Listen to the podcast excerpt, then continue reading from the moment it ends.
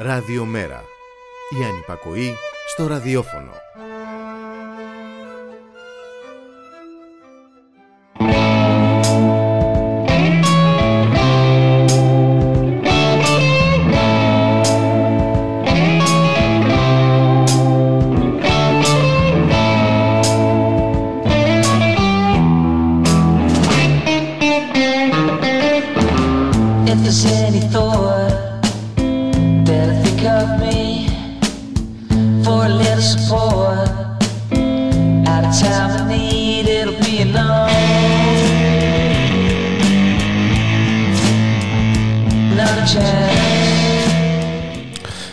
Καλησπέρα, καλησπέρα σε όλους. Είναι η εκπομπή μετά την απαγόρευση για μία ακόμη τρίτη, ε, 30 Τρίτου, στον απόϊχο του Μαρτίου, λίγο μετά τις 10, ε, με το Θοδωρή Βαρβαρέσο και το Χριστοθανόπουλο. και το Γερονομικό στον ήχο και είμαστε εδώ στο Ραδιομέρα όπως πάντα.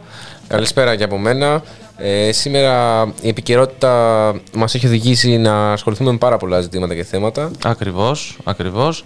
Γι' αυτό θα ξεκινήσουμε με τα σοβαρά και με αυτά που ουσιαστικά μας ε, τυραννάνε με τον ένα με τον άλλον τρόπο έναν ολόκληρο χρόνο. Τα, τα ιατρικά, το τι γίνεται με τον κορονοϊό. Με τους ε, γιατρούς. Με τους γιατρούς, φυσικά.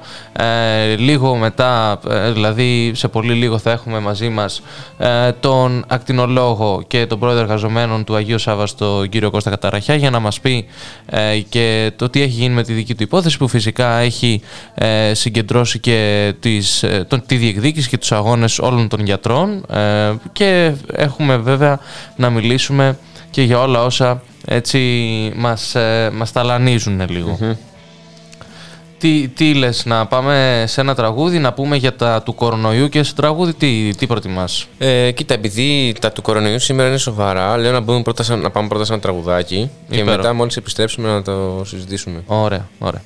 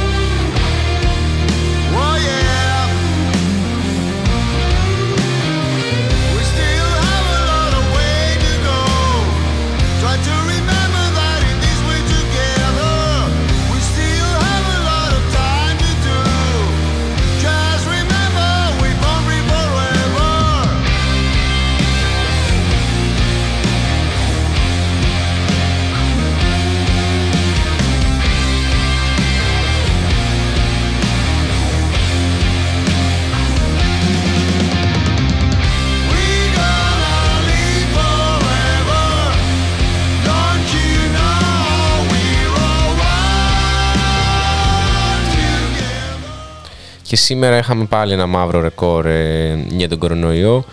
Ε, πιστεύω ότι οι περισσότεροι το έχουν δει. Σήμερα είχαμε περίπου 4.500 κρούσματα, 4.340 για να είμαι ακριβής, και ξεπεράσαμε και τους 8.000 νεκρούς.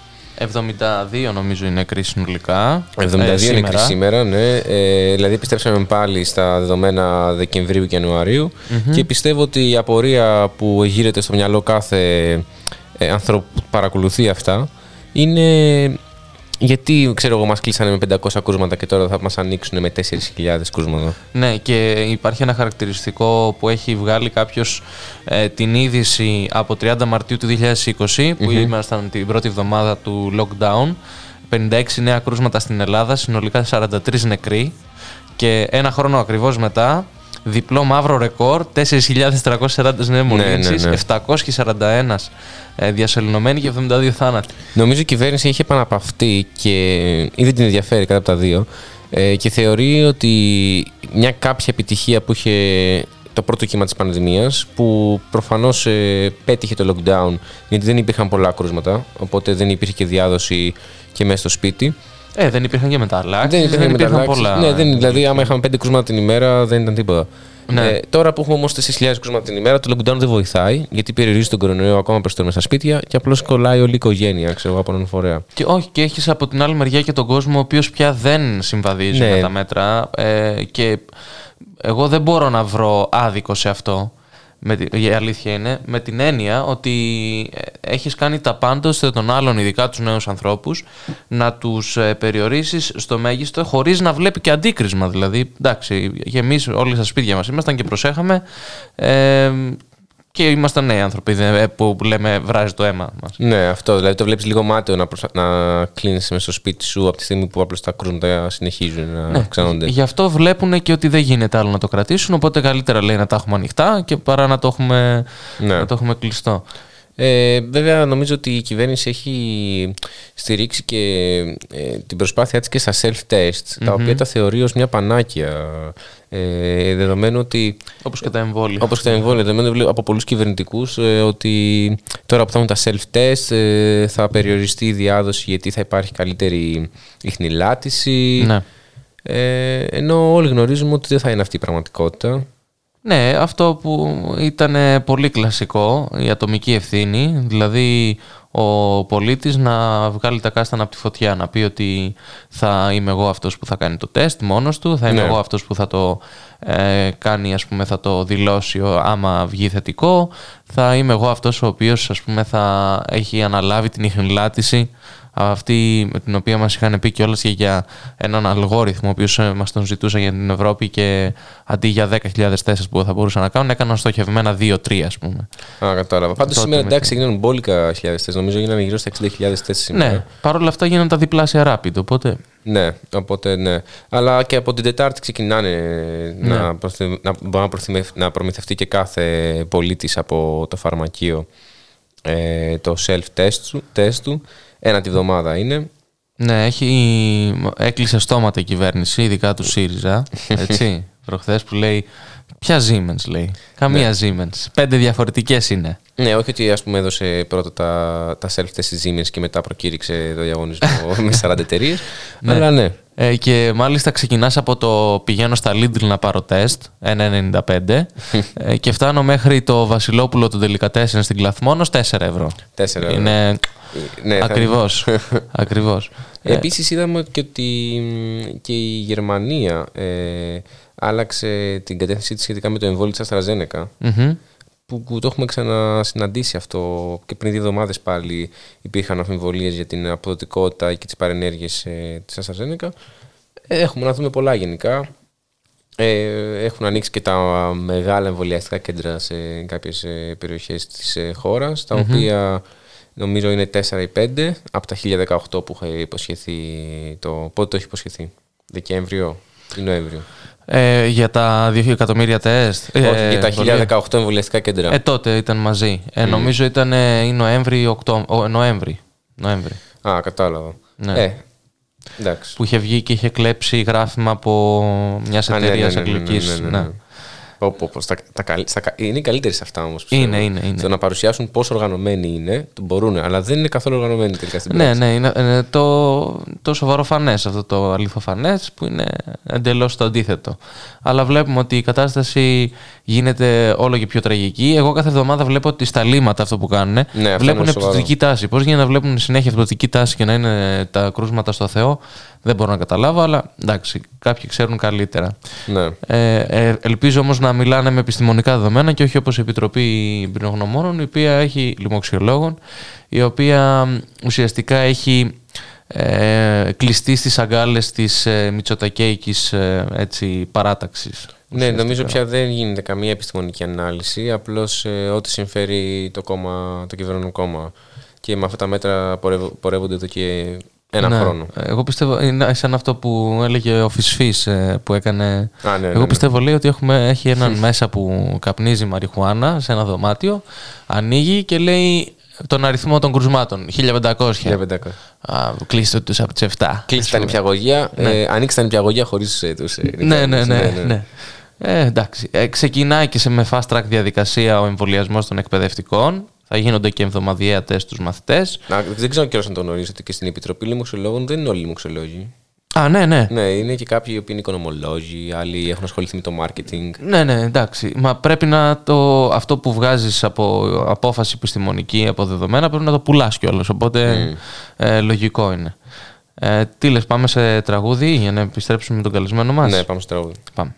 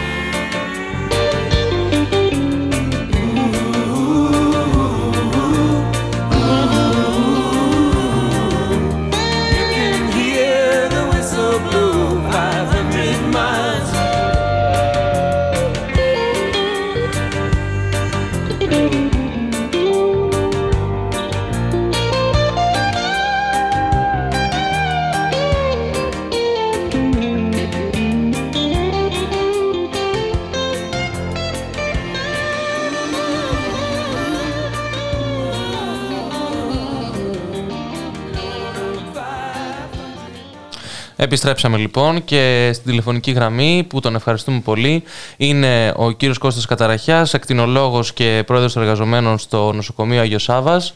Κύριε Καταραχιά, καλησπέρα σας. Καλησπέρα. Καλησπέρα, ευχαριστώ για την πρόσκληση. Καλησπέρα στους ακροατές σας. Εμείς ευχαριστούμε. Ε, καταρχάς για να γνωρίζουν και οι ακροατές έτσι ε, πιο σωστά το τι έχει συμβεί, ε, πείτε μας ε, πώς ξεκίνησε όλη αυτή η, η κινητοποίηση που έχετε κάνει. Είδαμε και τις εικόνες ε, από σήμερα από την κινητοποίηση που έγινε στο Υπουργείο Υγείας που σας υποδέχτηκαν ε, για μία ακόμη φορά και εσάς και όλους τους πολίτες τελευταία με οι αστυνομικοί κατά αυτόν τον τρόπο. Ε, τι, συνε- τι έχει συμβεί;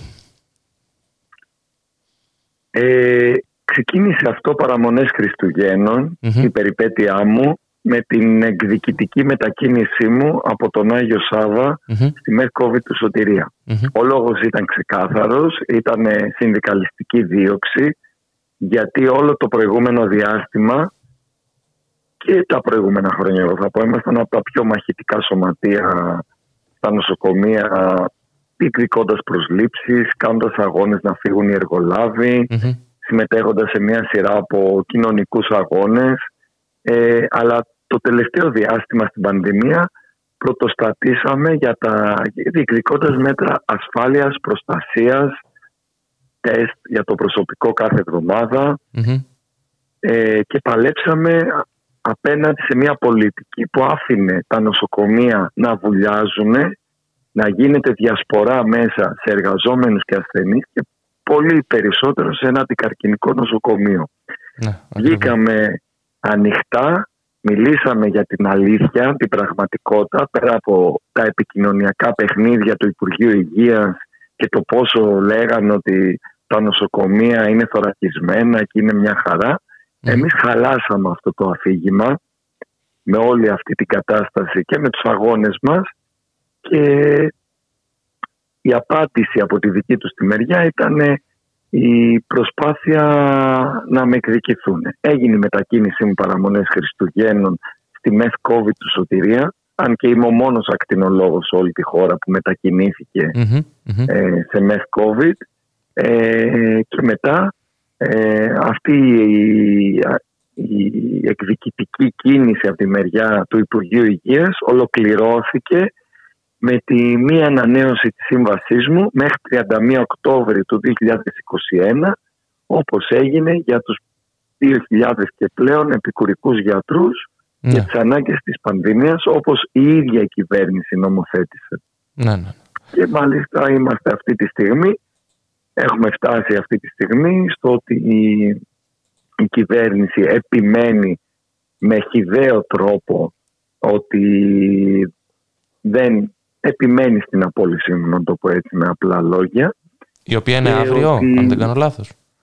Ναι, αύριο είναι η τελευταία μέρα. Μμμ. Αύριο είναι η τελευταία μέρα, 31 του Μάρτη, που λύγει η σύμβασή μου.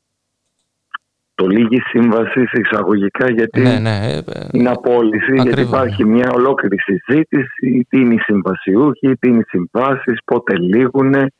Ναι, αλλά Είναι όταν μια υπάρχουν τεράστια άλλοι συζήτηση. 2.000 γιατροί οι οποίοι έχει ανανεωθεί η σύμβασή τους, δεν μιλάμε για μια ε, συγκεκριμένη ας Ναι, και πούμε εμείς λήξη. παλέψαμε, παλ- παλέψαμε όλο το προηγούμενο διάστημα και έχουμε καταφέρει σε μεγάλο βαθμό να μην απολύεται κανένας από τους συμβασιούχους με σκληρό Ναι. τρόπο για τις καθαρίστριες, για τους ε, φύλακες, για τους ΟΑΕΔ, για, τις, για το επικουρικό προσωπικό συνολικά. Είναι μια συνολική μάχη γιατί οι συμβασιούχοι σε τελική ανάλυση καλύπτουν πάγιες και διαρκείς ανάγκες. Τα κενά είναι τεράστια Μμμ. και αυτό που γίνεται με τους συμβασιούχους στα νοσοκομεία αλλά και γενικά στο δημόσιο είναι αποκαλύπτεται αυτή τη στιγμή σε όλη του την έκταση ότι να καλύπτουν έτσι τις ανάγκες με κόσμο ελαστικά εργαζόμενο Μμμ.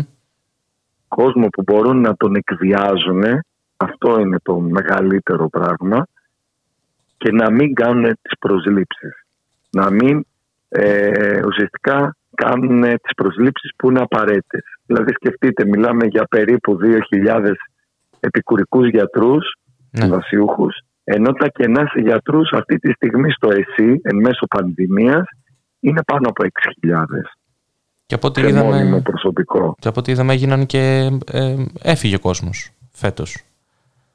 Ίσως με, με- λόγω Στους, ηλικίας. ε, στους γιατρούς Ναι. ήμασταν ναι, περίπου από ό,τι φαίνεται συνήθως ναι, τα, ο ρυθμός συνταξιοδότησης των γιατρών στο ΕΣΥ κάθε χρόνο είναι περίπου 500 άτομα πάνω κάτω ναι. ε, και πλέον των χιλίων από, το, από νοσηλεύτριες, ε, τεχνολόγους κτλ.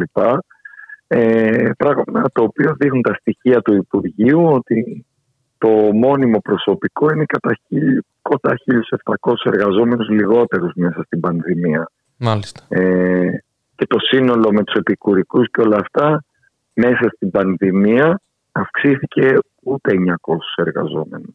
Αυτό είναι η συνολική αύξηση, η ενίσχυση. 900 εργαζόμενοι μέσα στην πανδημία σε ένα υποστελεχωμένο εσύ. Σημαντικό αυτό που λέτε, ιδίως να το συγκρίνουμε και με τις εξαγγελίες κυβέρνησης για ε, πρόσληψη υγειονομικών. Ε, βέβαια, σε όλο αυτό Όχι, έχετε όχι. Ουσιαστικά έπαιξε πάλι Μμμ. ένα επικοινωνιακό με επικουρικούς που ανανεώνονταν τι συμβάσεις τους, που είχαν λήξει και τους ξαναπήρε. Δηλαδή είναι αυτό που λέει 1500 γιατροί που είπαν είναι ένα, ένα ψέμα, ένα τεράστιο ψέμα.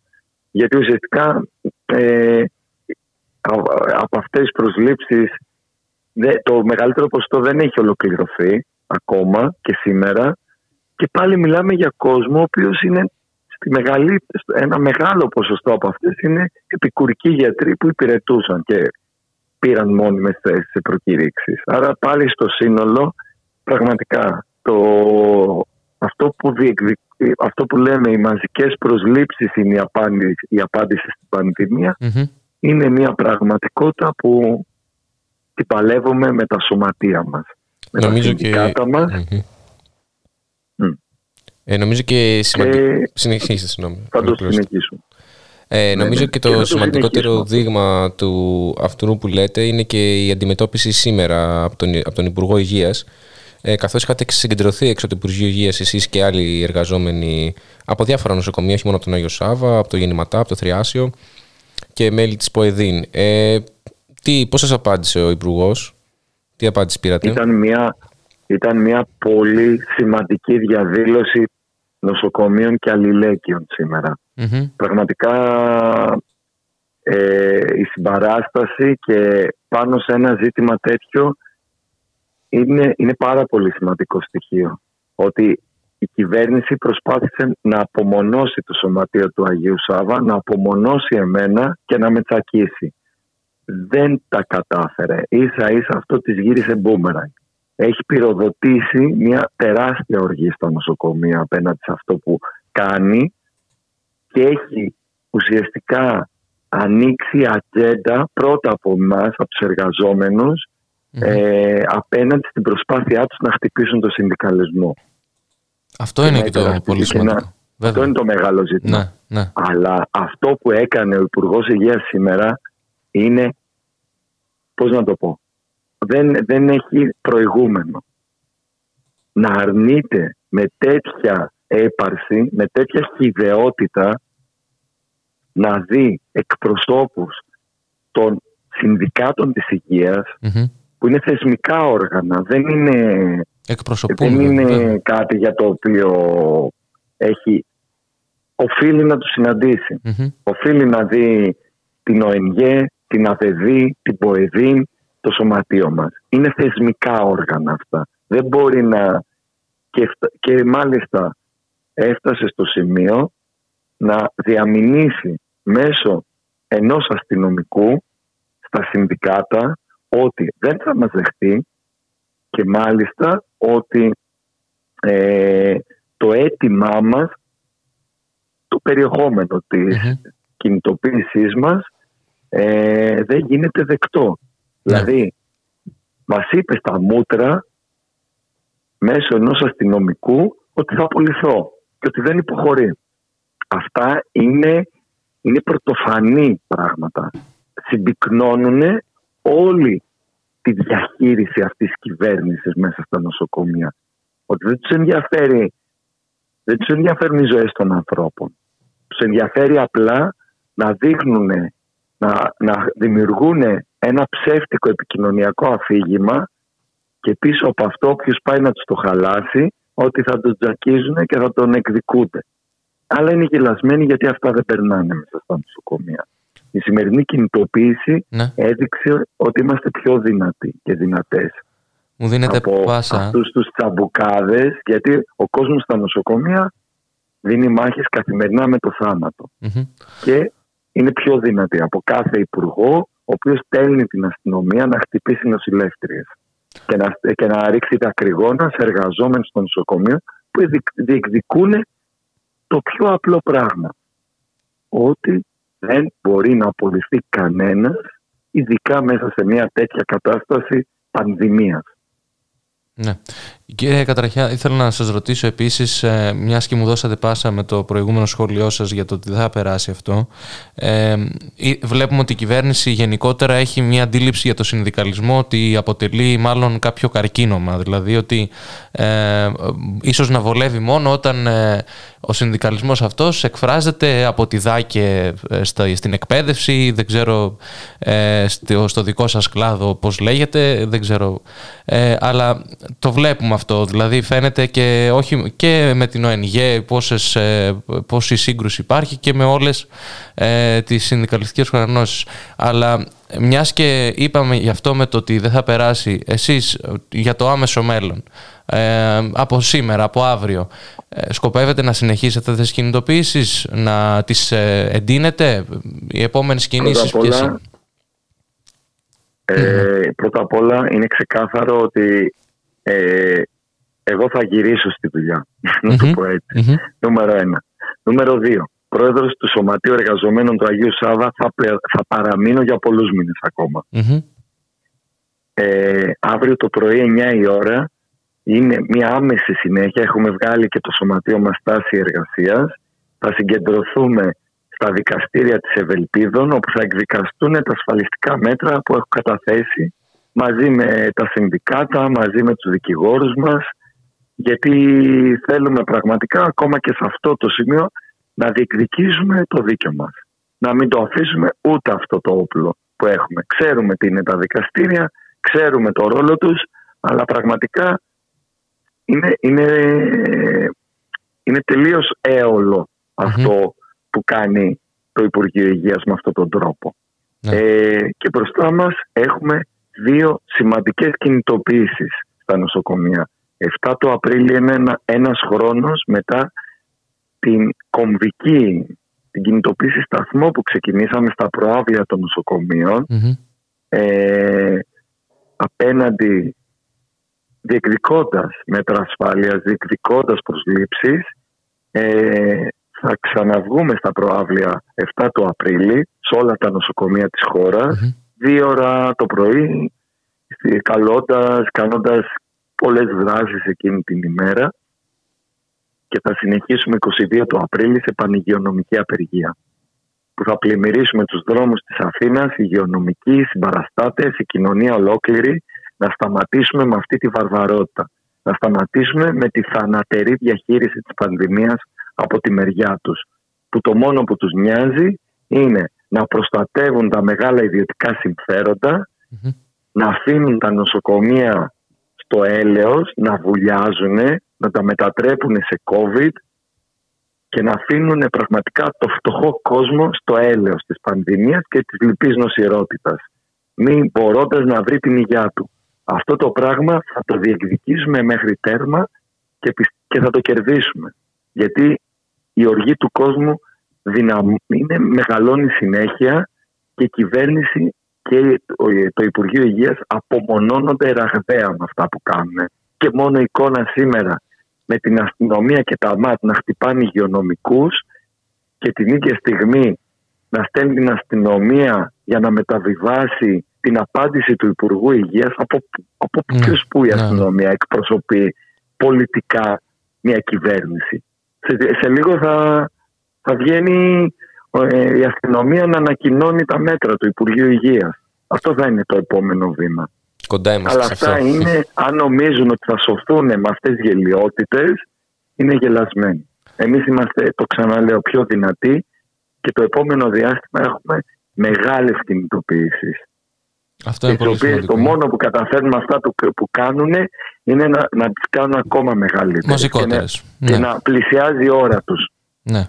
Γιατί ένας χρόνος πέρασε από το χειροκρότημα που μάλλον αν και προβλεπόμενο ξέραμε ότι θα φτάσουμε όχι σε αυτό το σημείο αλλά αυτή την απαξίωση απέναντι στο δημόσιο σύστημα υγείας σε εσάς τους ναι, Ναι, υγειονομικούς. αυτό, το, αυτό το θέλουν ούτως Ναι, ή άλλως ναι. δεν είναι, είναι διακηρυγμένος στόχος τους. Το ζήτημα είναι ότι επειδή χάνουν την μπάλα τώρα, επειδή πραγματικά έχουν, τα έχουν διαλύσει όλα, τα έχουν διαλύσει πραγματικά, αυτή είναι η, πραγμα, αυτή είναι η εικόνα, Μμμ, μμμ. έχουν διαλύσει την κοινωνία, τα νοσοκομεία, ε, προσπαθούν με τέτοιους τσαπουκάδες να κρατηθούν.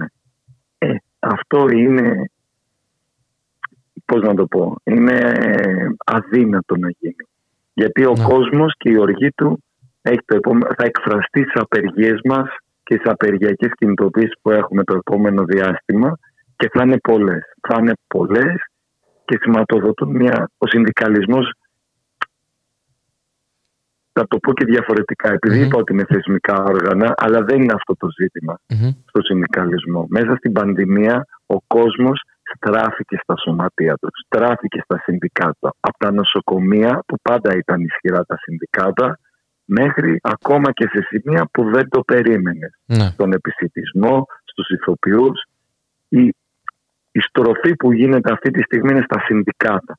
Και τα συνδικάτα είναι η μεγαλύτερη αντιπολίτευση που υπάρχει αυτή τη στιγμή απέναντι σε μια κυβέρνηση που τα, τα διαχειρίζεται όλα σε ένα επίπεδο βαρβαρότητας για τον απλό κόσμο και ροής χρήματος συνεχόμενα για τους πλούσιους, για τους πλούσιους φίλους τους. Μμμ. Για τους κλινικάρχες να πω, γιατί μας αφορά Ναι, και στα νοσοκομεία. Ε, εμείς πάντως όπως και να έχει θα είμαστε δίπλα σας και σε εσάς και στους συναδέλφους σας.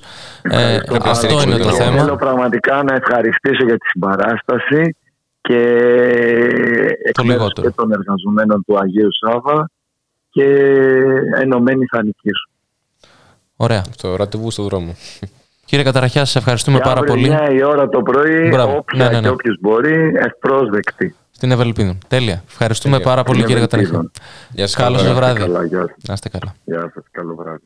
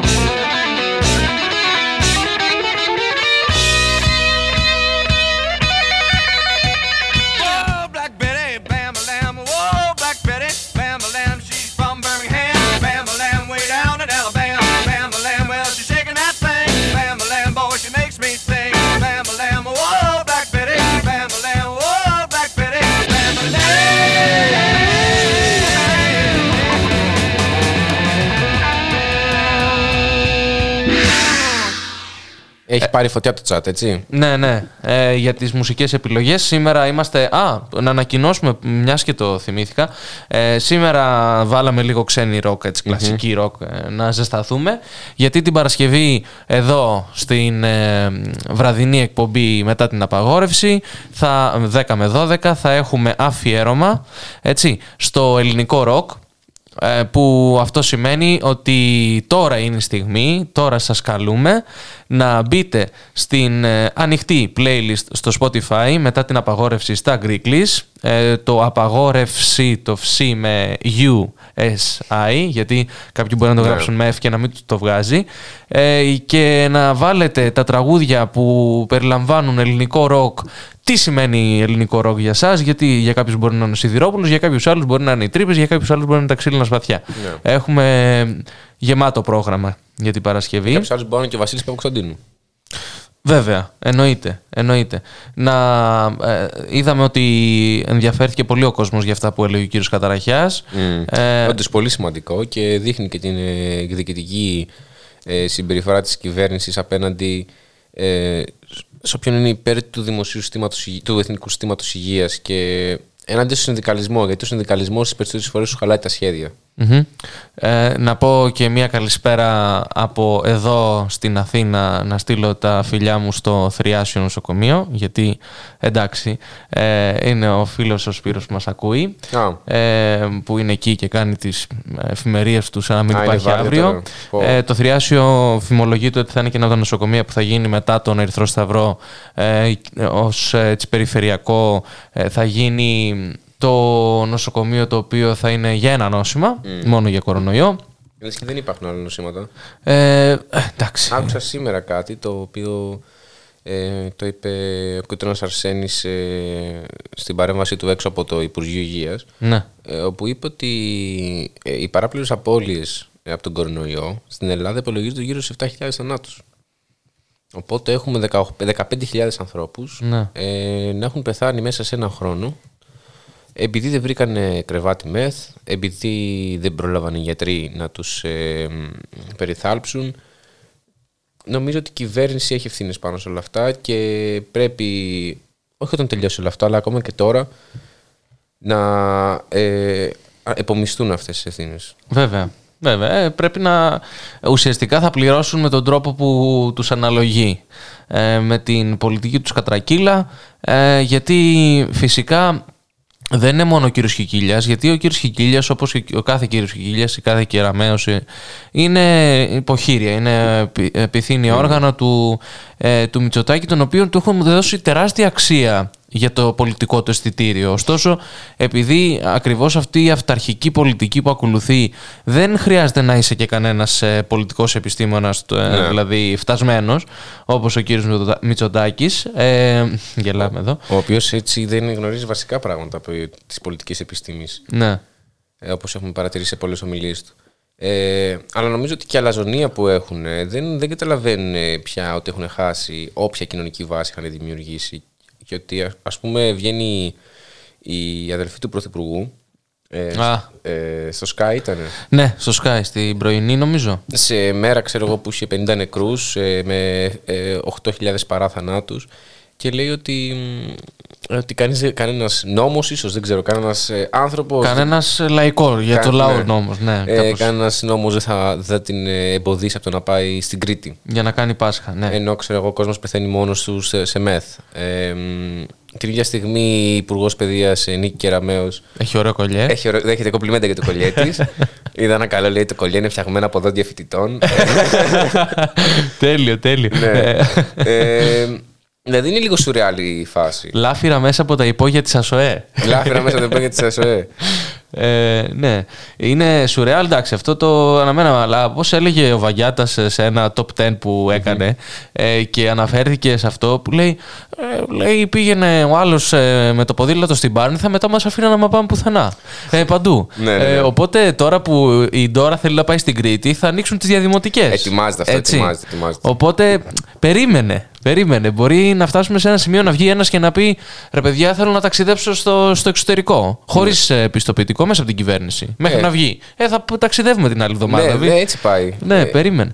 Ε, Επίσης, ε, ας πούμε, είδαμε πολλά τώρα, βέβαια ανοίγω νέο θέμα. Είδαμε και τον ε, Φουρτιώτη. Α, εξαιρετικό αυτό. Εξαιρετικό ότι ε, ο Έλληνας πολίτης πληρώνει φόρο για να προστατεύει το Φουρτιώτης. Καταρχάς, ποιος Από τι; Ναι, και ποιος ασχολείται με το Φουρτιώτη; Το 2021. Το ότι έχει εκπομπή σε το ήξερες. Έχει ακόμα. Έχει ακόμα εκπομπή. Α, Δεν θυμάμαι. ε, στο ε, ε λέγεται αυτό. Πώς έτσι, λεγόταν; Μάλλον, ναι. Ναι. Έχει εκπομπή αυτό, σαν την παλιά που είχε τότε που.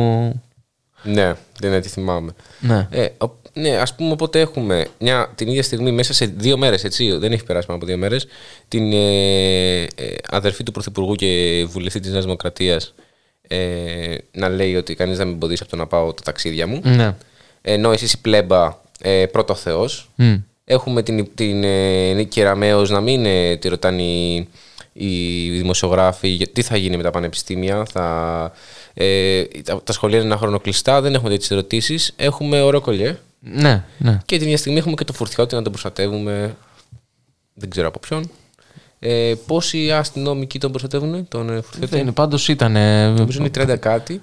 Και ο ένας 30 από αυ- κάτι. 30 κάτι. Και ο ένας από αυτούς συνέλαβε το φωτορεπόρτερ που τους έβγαζε φωτογραφία. Ούτε το Τζίπρα στην Κυψέλη δεν προστατεύεται. Ε, ναι. τόσο.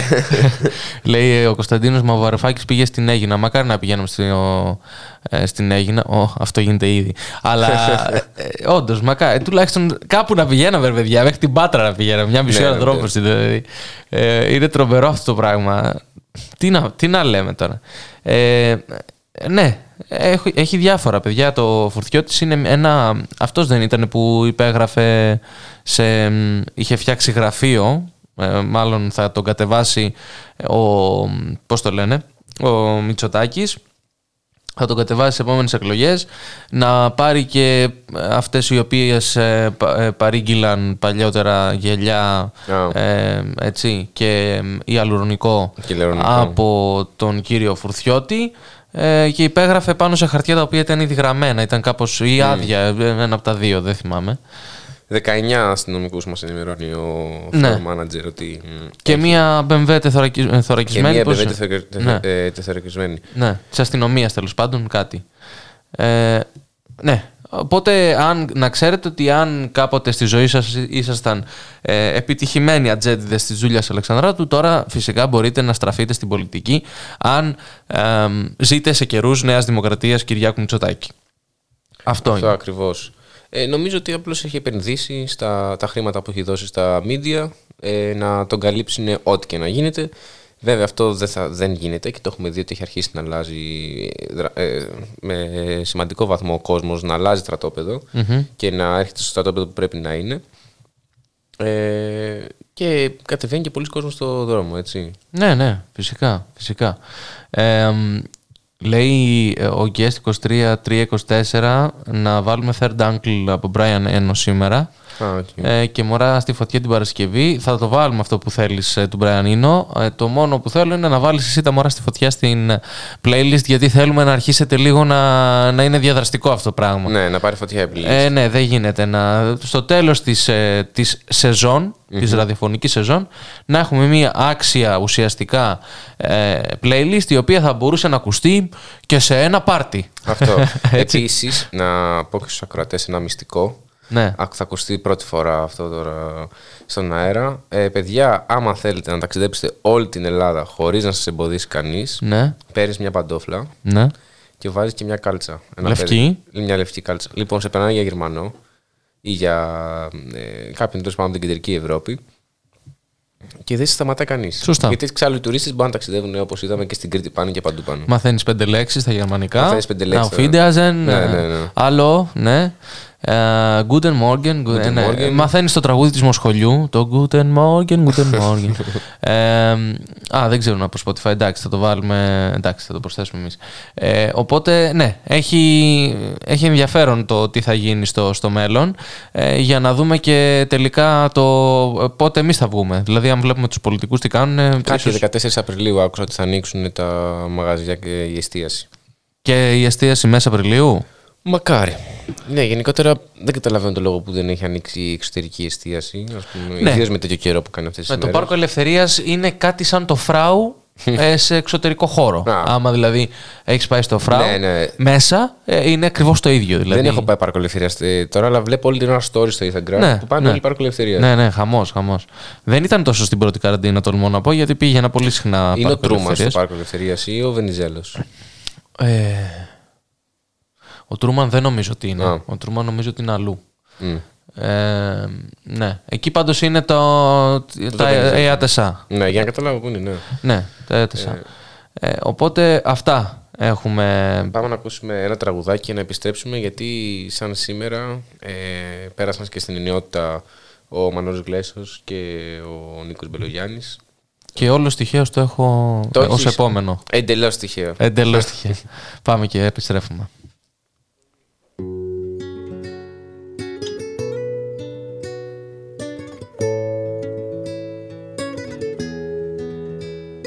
Στο beat που έγραψες Αντώνη θα ραπάρω Και θα χαρίσω το τραγούδιο που γουστάρω.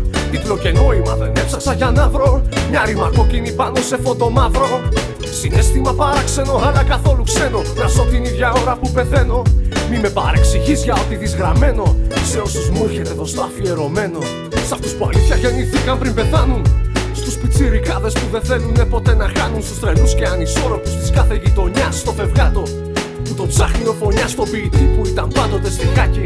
Στο κακό το μαθητή που όμως δεν έγραφε σκονάκι. Σ' όσους δεν καρφώσαν και σ' όσους καρφωθήκαν. Σ' όσους παίξαν στη φωτιά και δεν καήκαν. Σ' όσους ξυπνήσαν από τον ύπνο του δικαίου. Και δεν τρόμαξαν θανάσιμα τους άλλους υπνοβάτε. Μα τους βγάλαν τις γραβάτες που είχαν φίδια στο λαιμό. Φορεμένες από κάποιο αφεντικό. Σ' όλα τα αδέρφια και σ' όλα τα αλάνια. Που βρεθήκαν λαβωμένα από τα κρατικά τους γκάνια. Και για σας χιλιακουσμένοι, Άλεξη και Μιχάλη. Τα ονόματα σας φέρες του λαού μας τη σκανδάλη.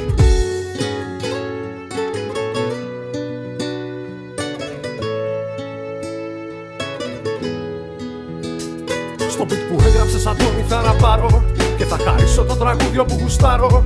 Τίτλο και νόημα δεν έψαξα για να βρω. Μια ρήμα κόκκινη πάνω σε φόντο μαύρο.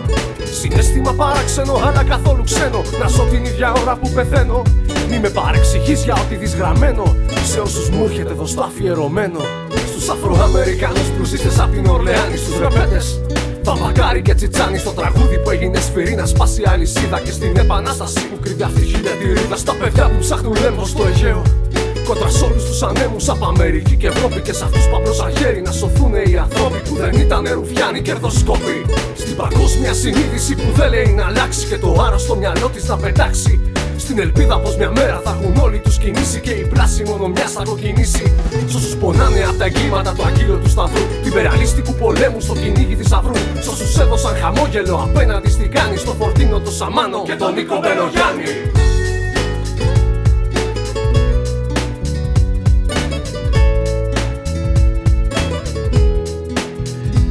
Στο beat που έγραψες Αντώνη θα ραπάρω Και θα χαρίσω το τραγούδιο που γουστάρω Τίτλο και νόημα δεν έψαξα για να βρω Μια ρήμα κόκκινη πάνω σε φόντο μαύρο Συνέστημα παράξενο αλλά καθόλου ξένο Να ζω την ίδια ώρα που πεθαίνω Μη με παρεξηγείς για ό,τι δεις γραμμένο Σε όσους μου έρχεται εδώ στο αφιερωμένο Τους έχει κερδίσει με το αίμα του και με τα όπλα του. Κυρίως με τα όπλα του. Κυρίως με το αίμα του.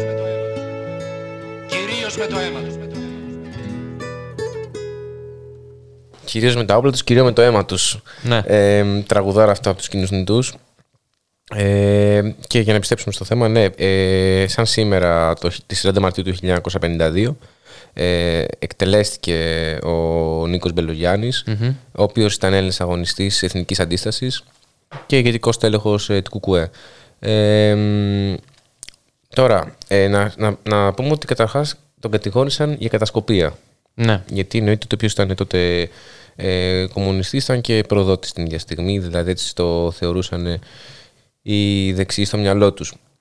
Ε, μ, νομίζω ότι πρέπει να ασχοληθούμε και, και με λίγο με την εκτέλεση, γιατί η εκτέλεση έγινε κατά περίεργο τρόπο. Καταρχάς έγινε Κυριακή, που Κυριακή εκτελέσεις δεν γίνονταν, δηλαδή ούτε οι Ναζί δεν κάναν Κυριακή εκτελέσεις. Επομένως, βλέπουμε ότι μ, ας πούμε να κάνεις εκτέλεση ημέρα Κυριακή και ώρα 4 και 10 κάπου τα χαράματα. Που δεν πέθανε μόνο, που δεν σκοτώθηκε μόνο ο Μπελογιάννης τότε, δεν εκτέλεσαν μόνο τον Μπελογιάννη, εκ- εκ- εκ- εκτέλεσαν και τον Νίκο Καλούμενο, τον Δημήτρη Πάτσι και τον Ηλία Ριριάδη. περιέγραφε ότι είχε, τα είχε καλά με τους φύλακες ε, και το- το- έτσι είχαν καλή επικοινωνία μεταξύ τους και νομίζω ήταν και η γυναίκα του Μπελογιάννη ε, και- που Ναι, αλλά δεν εκτελέστηκε δεν λόγω του εκτελέστηκε παιδιού, λόγω επειδή του ήταν- ότι ναι, ήταν ναι. έγκυος. Ναι, ναι.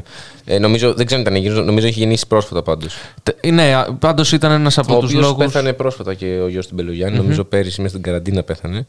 Ε, οπότε καταλαβαίνουμε ότι ε, για να μπει σε δικασία ε, να εκτελέσεις ε, εξωτές όλα τα χαράματα έναν άνθρωπο, το κάνεις μόνο και μόνο για να μην υπάρξει περίπτωση ανέρεσης της απόφασης του δικαστηριου Να, να βεβαιωθείς ότι αυτοί οι τέσσερις άνθρωποι ε, θα, δεν, δεν, θα- δεν υπάρχει περίπτωση να, να ξανα. να ζήσουν. Να ζήσουν. Ναι. Ε, και να πούμε ότι υπάρχει και το μουσείο ε, του, Μπελο- του Νίκου Μπελογιάννη στη γενέτειρά του, ε, στην Αμαλιάδα, στην Ηλία, ε, κοντά στο, στον πύργο και το οποίο είναι ένα πολύ ωραίο, είναι στο σπίτι του ουσιαστικά Ναι. το μουσείο αυτό, ένα ωραίο, ωραίο μουσείο. Ε, βέβαια από τα πράγματα τα οποία μου την είχαν δώσει πάρα πολύ τότε στα, στα εγγένεια ήταν ότι είχε πάει ο Κουτσούμπας με την θήκη και το όπλο του ναι, το θυμάμαι. Μπελογιάννη. Μ, Και ήταν και ο Τσίπρας εκεί. Ναι, ναι, ναι. Ε, κορδέλες, κορδελιάριδες. Ε, α, πώς το λένε, αφήσανε την θήκη του όπλου και το όπλο εκεί και μετά από τρεις μέρες το Κουκουέ τα πήρε πίσω για να τα βάλει στον Περισσό. Ε, γιατί είναι ιδιοκτησία του Περισσού, ενώ θα έπρεπε να μην είναι εκεί η φωτογραφία του όπλου, Ναι, θα έπρεπε να δεν ήταν το είναι- όπλο του. Δεν τέτοιο. αποτελεί ιστορία του Κουκουέ, αποτελεί ιστορία της Ελλάδας. Έτσι θα έπρεπε, αλλά εντάξει. Ε, τέλος πάντων, ναι, είναι διαφορετικά. Οπότε πάμε πρώτα να ακούσουμε για τον Μπελογιάννη Ναι. ε, και μετά επιστρέφουμε για τον γλεζο που επίσης σήμερα έχουμε κάτι να πούμε. Αποθάνεις νεαρέ διότι δεν είσαι Έλλην. Είσαι κομμουνιστής και ως εκ τούτου προδότης της πατρίδος σου. Όχι κύριε, δεν είναι αυτή η αλήθεια. Είμαι ένας Έλληνας πατριώτης που αγωνίστηκε να φύγουν οι ξένοι από τον τόπο του. Αυτή είναι η αλήθεια και γι' αυτή θα πεθάνω. Νίκος Μπελογιάννης.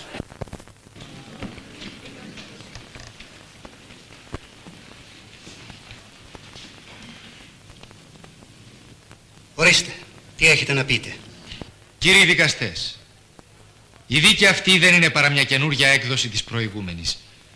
Μια έκδοση βελτιωμένη και επιτελικά πιο οργανωμένη. Μόνο που απογοήτευσε πολλούς. Όδινε νόρος και έτε και μην. Η αλήθεια βρίσκεται μακριά, όπως ήταν και στην προηγούμενη δίκη.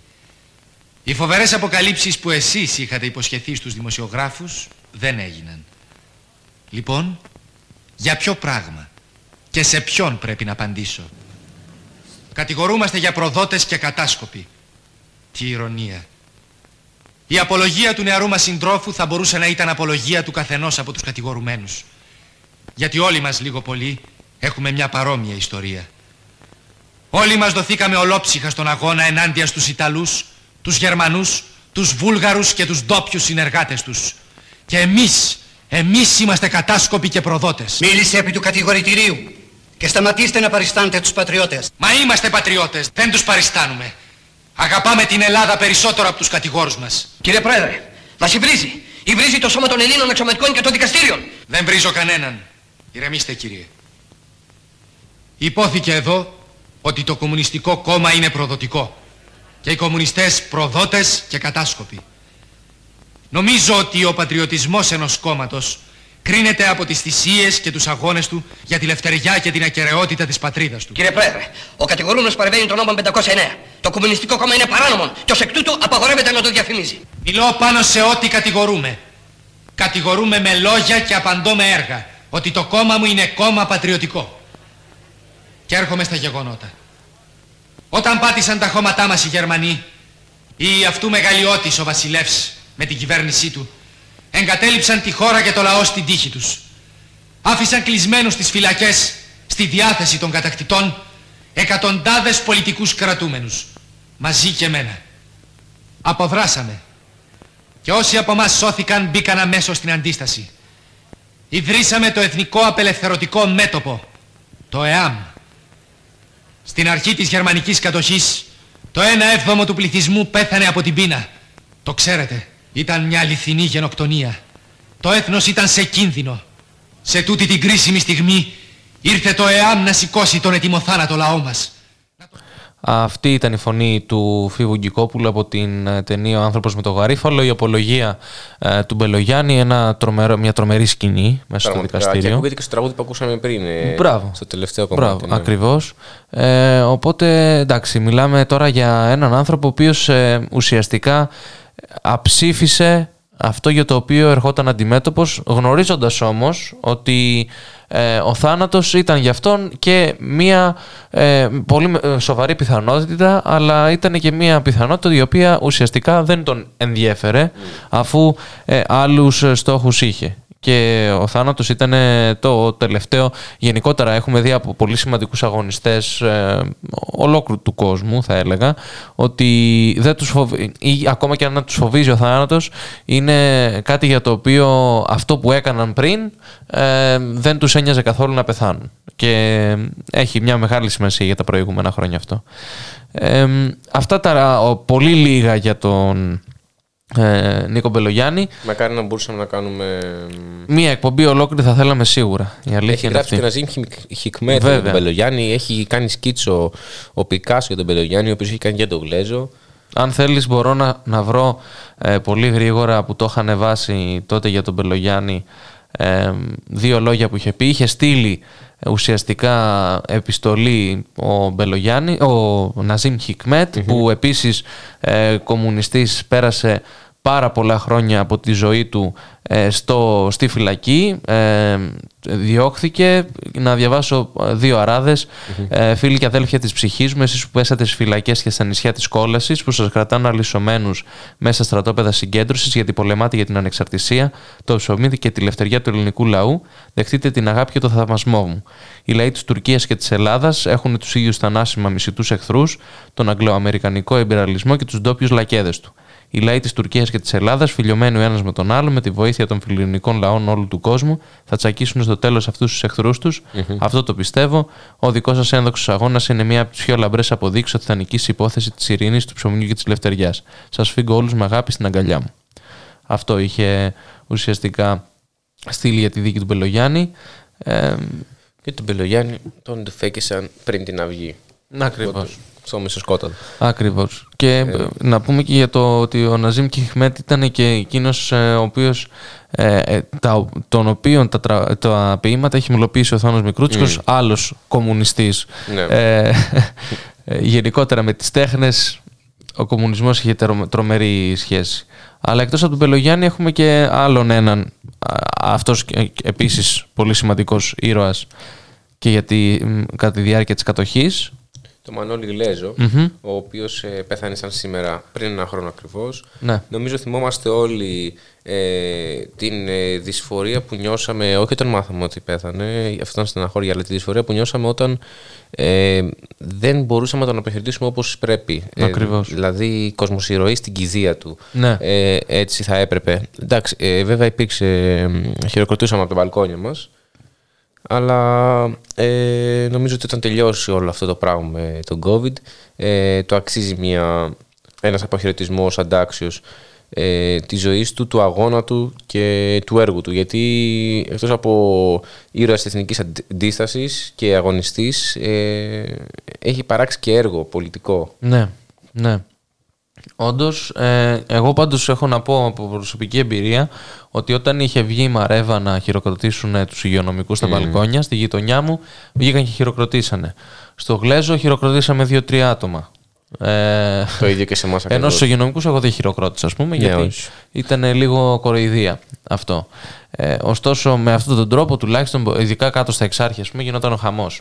Μμ. Και εμάς ακριβώς το ίδιο έγινε. δηλαδή, βγήκανε τρία σπίτια να χαιρετήσουν στο ναι, Γλέζο. Ναι.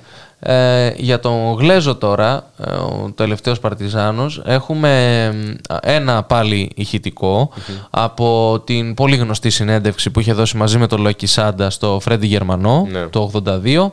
Ε, πάμε να δούμε λίγο τι είπε για την ε, σημαία, την ναζιστική, στον λόφο της Ακρόπολης ε, και οτιδήποτε άλλο είχε να κάνει με την κατοχή.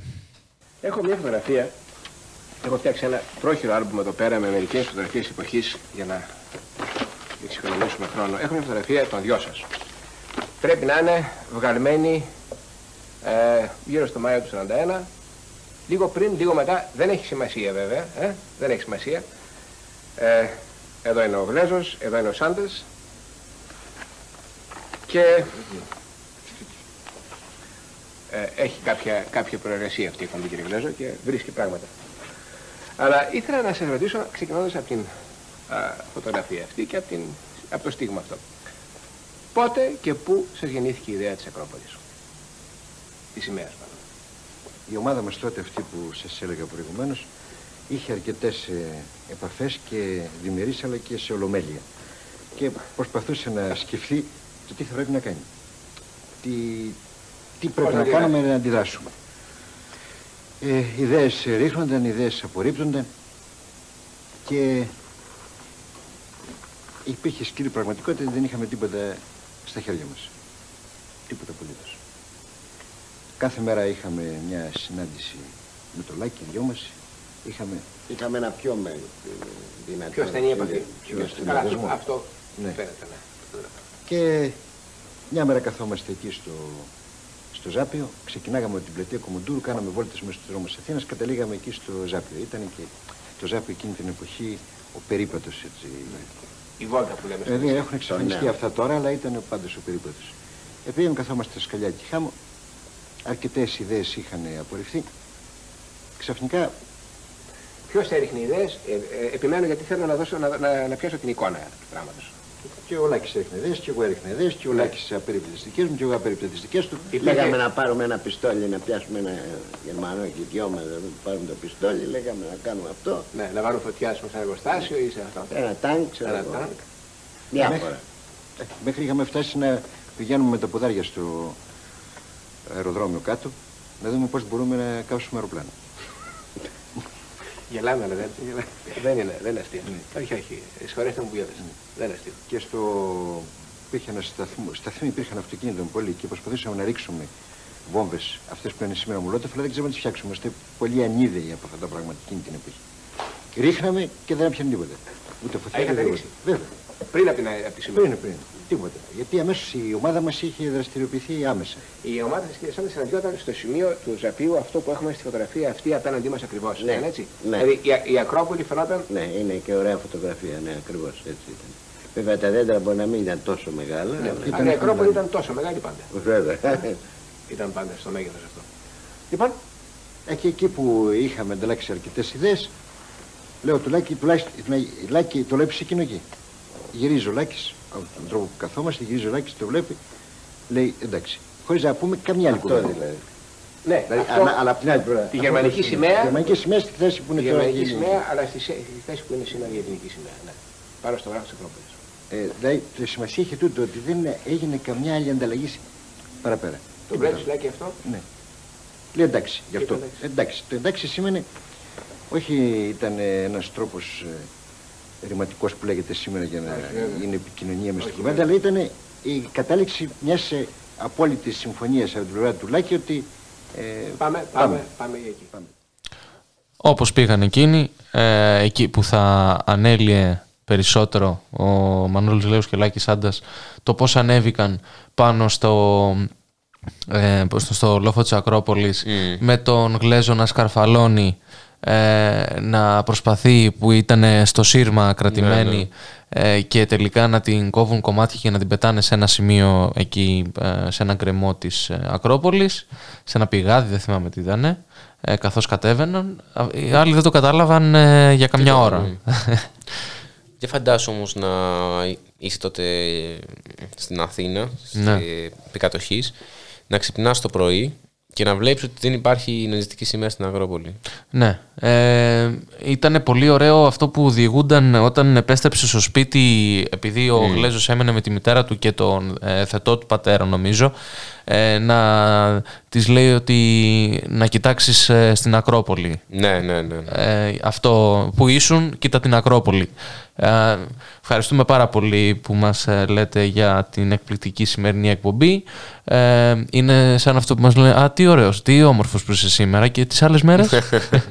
Μόνο σήμερα, είναι εκπληκτική Ναι, ναι, ναι. εκπομπή. Όχι, πραγματικά ευχαριστούμε πάρα πολύ. Ε, όπως λέει και ο Γιώργος, ε, να δείτε τον τελευταίο Παρτιζάνο.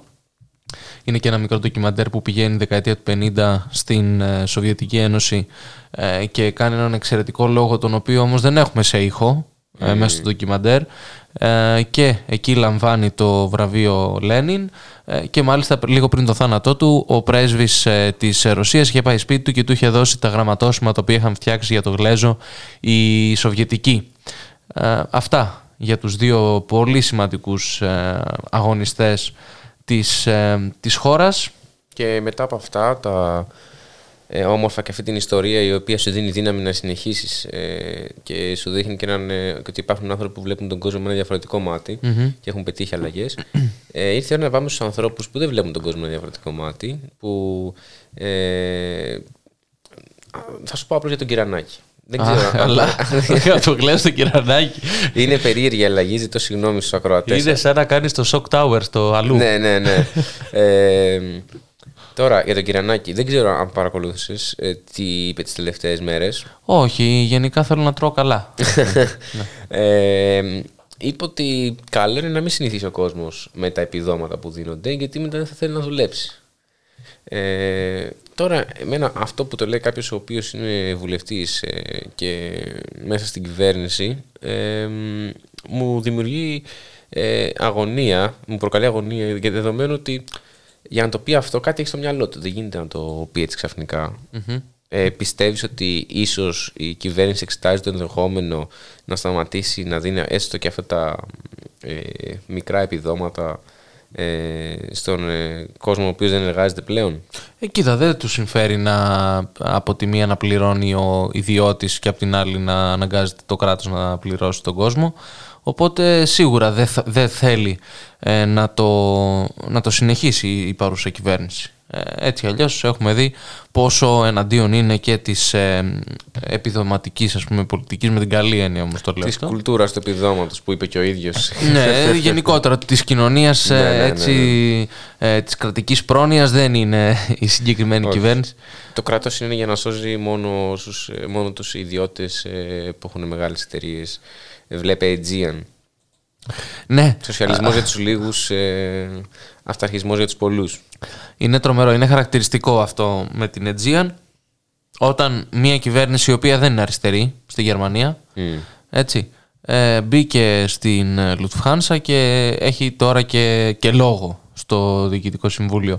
Εμείς αυτό που κάναμε είναι να τους δώσουμε λεφτά ε, και να ε, τους αφήσουμε να... Ναι, ε, που- όντως, καμία, καμία Ναι. θέση, καμία μετοχή, ε, τίποτα. Κανένα αντίκρισμα επιστροφής. Κανένα αντίκρισμα επιστροφής. Δηλαδή είναι τρομερό. Είναι τρομερό. Αλλά είναι Μητσοτάκης. Τε- α- Η ιστορία θα γράψει μετά ότι ό,τι.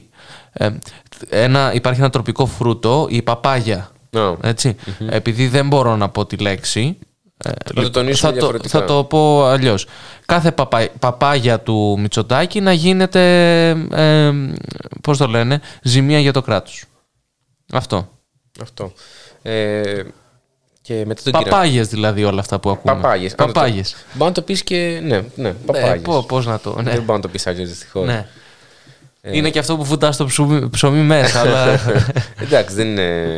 στο γάλα. Μα κάναμε μικρούς. Άστα να πάνε γενικά. Ε, να πούμε κιόλας ότι πληθαίνουν και καταγγελίες για το λιγναδι Δεν, Μμμ. βέβαια, βέβαια τα μέσα δεν, δεν, δεν νομίζω να ασχολούνται πια με αυτό. Ναι. Ε, όχι, δεν ασχολήθηκαν ποτέ σοβαρά. Αλλά έστω και έτσι επιφανειακά που έχουν ασχοληθεί. Πληθαίνουν καταγγελίες. Βγήκαν άλλες δύο καταγγελίες τις τελευταίες δύο μέρες για το λιγνάδι. Ε, μ, δηλαδή μετά από τις πρώτες καταγγελίες. Ε, όπου από, από αυτές οι δύο νομίζω έχουν παραγραφεί και δεν υπάρχει πια μ, ε, ε, η η δυνατότητα να προσφύγουν στη δικαιοσύνη και να διεκδικήσουν ε, το δίκαιο τους. Ε, είχαμε και άλλες καταγγελίες οι οποίες είναι εντός του χρονικού ορίου που προβλέπεται και ελπίζω, ε, πραγματικά ελπίζω, αυτοί οι άνθρωποι που στιγματίστηκαν, ε, που στιγματίστηκαν εννοώ, που μ, ένιωθαν να στιγματίζονται η, η ζωή τους από, ένα, ε, από τον βιασμό και μ, την ε, σεξουαλική παρενόχληση ενός ανθρώπου ο οποίος έτυχε εκείνη τη στιγμή να έχει μια θέση εξουσίας απέναντί τους. Ελπίζω πραγματικά να βρουν το δίκαιο τους Μμμ. και να- βλέπουμε τώρα και στις ειδήσεις ότι μ, το θριάσιο δεν έχει καμία κλιν- κοινή κλίνη μεθ. Ναι, αυτό ίσχυε Και έχουν και εφημερία. Αυτό που σου έλεγα. Ο φίλος μου τώρα κάνει εφημερία κάτω. Α, στο Θριάσιο είναι, είπες; Ναι, ναι, στο Θριάσιο είναι. Πω, θα είναι δύσκολα δηλαδή τώρα. Ναι, ε, και γενικότερα είναι και ο φόβος γιατί η Ελευσίνα τότε είχε πρόβλημα. Δηλαδή, και όταν, και όταν ήμουν την προηγούμενη εβδομάδα είχε 121 κρούσματα ε, η Αττική. Ε, και 90 νομίζω ενεργά η Ελευσίνα. Οπότε είχε, είχε πολύ. πολύ Σήμερα η κόσμο. Αττική έχει 2090. Ναι, ναι, ναι. ναι. Ε, Ο παπάς που, να- που να είναι άραγε, ρωτάνε στο chat. ε, Όταν πάμε για εκλογές, θα, βρει- θα δείτε που θα είναι ο παπάς. Ο παπάς και η Ντόρα Μπακογιάννη αυτή τη στιγμή μπορούν να πάνε όπου θέλουν. Εγώ αυτό καταλαβαίνω. Σωστά, σωστά. και ο λαό μπορεί να ταξιδεύει από. Και ο λαός- το- Και ο λαό μπορεί να ταξιδεύει σε Ναι. την Ευρωπαϊκή Ένωση. Ε, Αυτή, αυτά αυτά όμως τα βγαίνουν καθημερινά και ο κόσμος το καταλαβαίνει.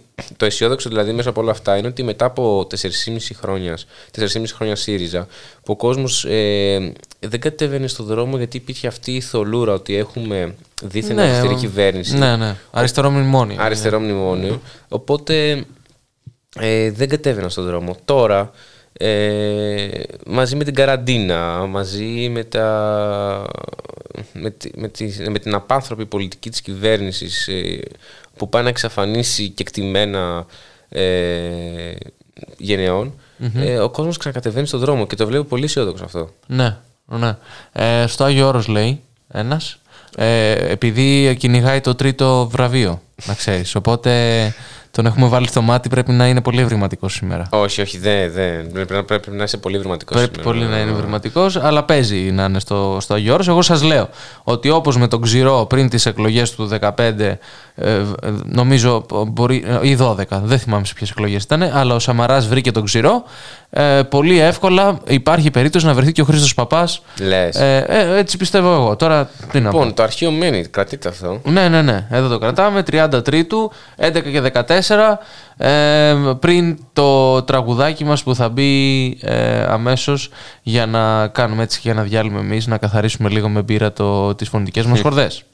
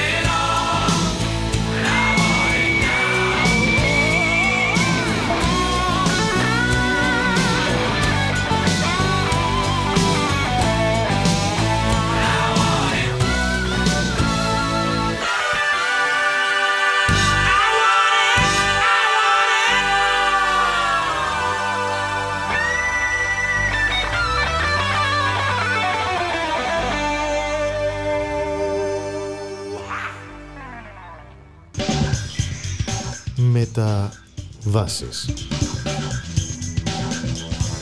Η εκπομπή κίνησης ιδεών του Κέντρου Μετακαπιταλιστικού Πολιτισμού.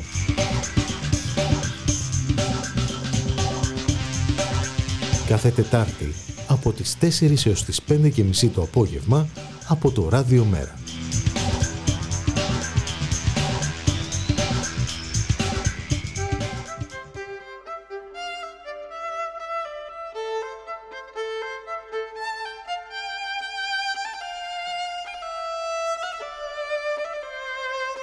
Ραδιομέρα. Η ανυπακοή στο ραδιόφωνο.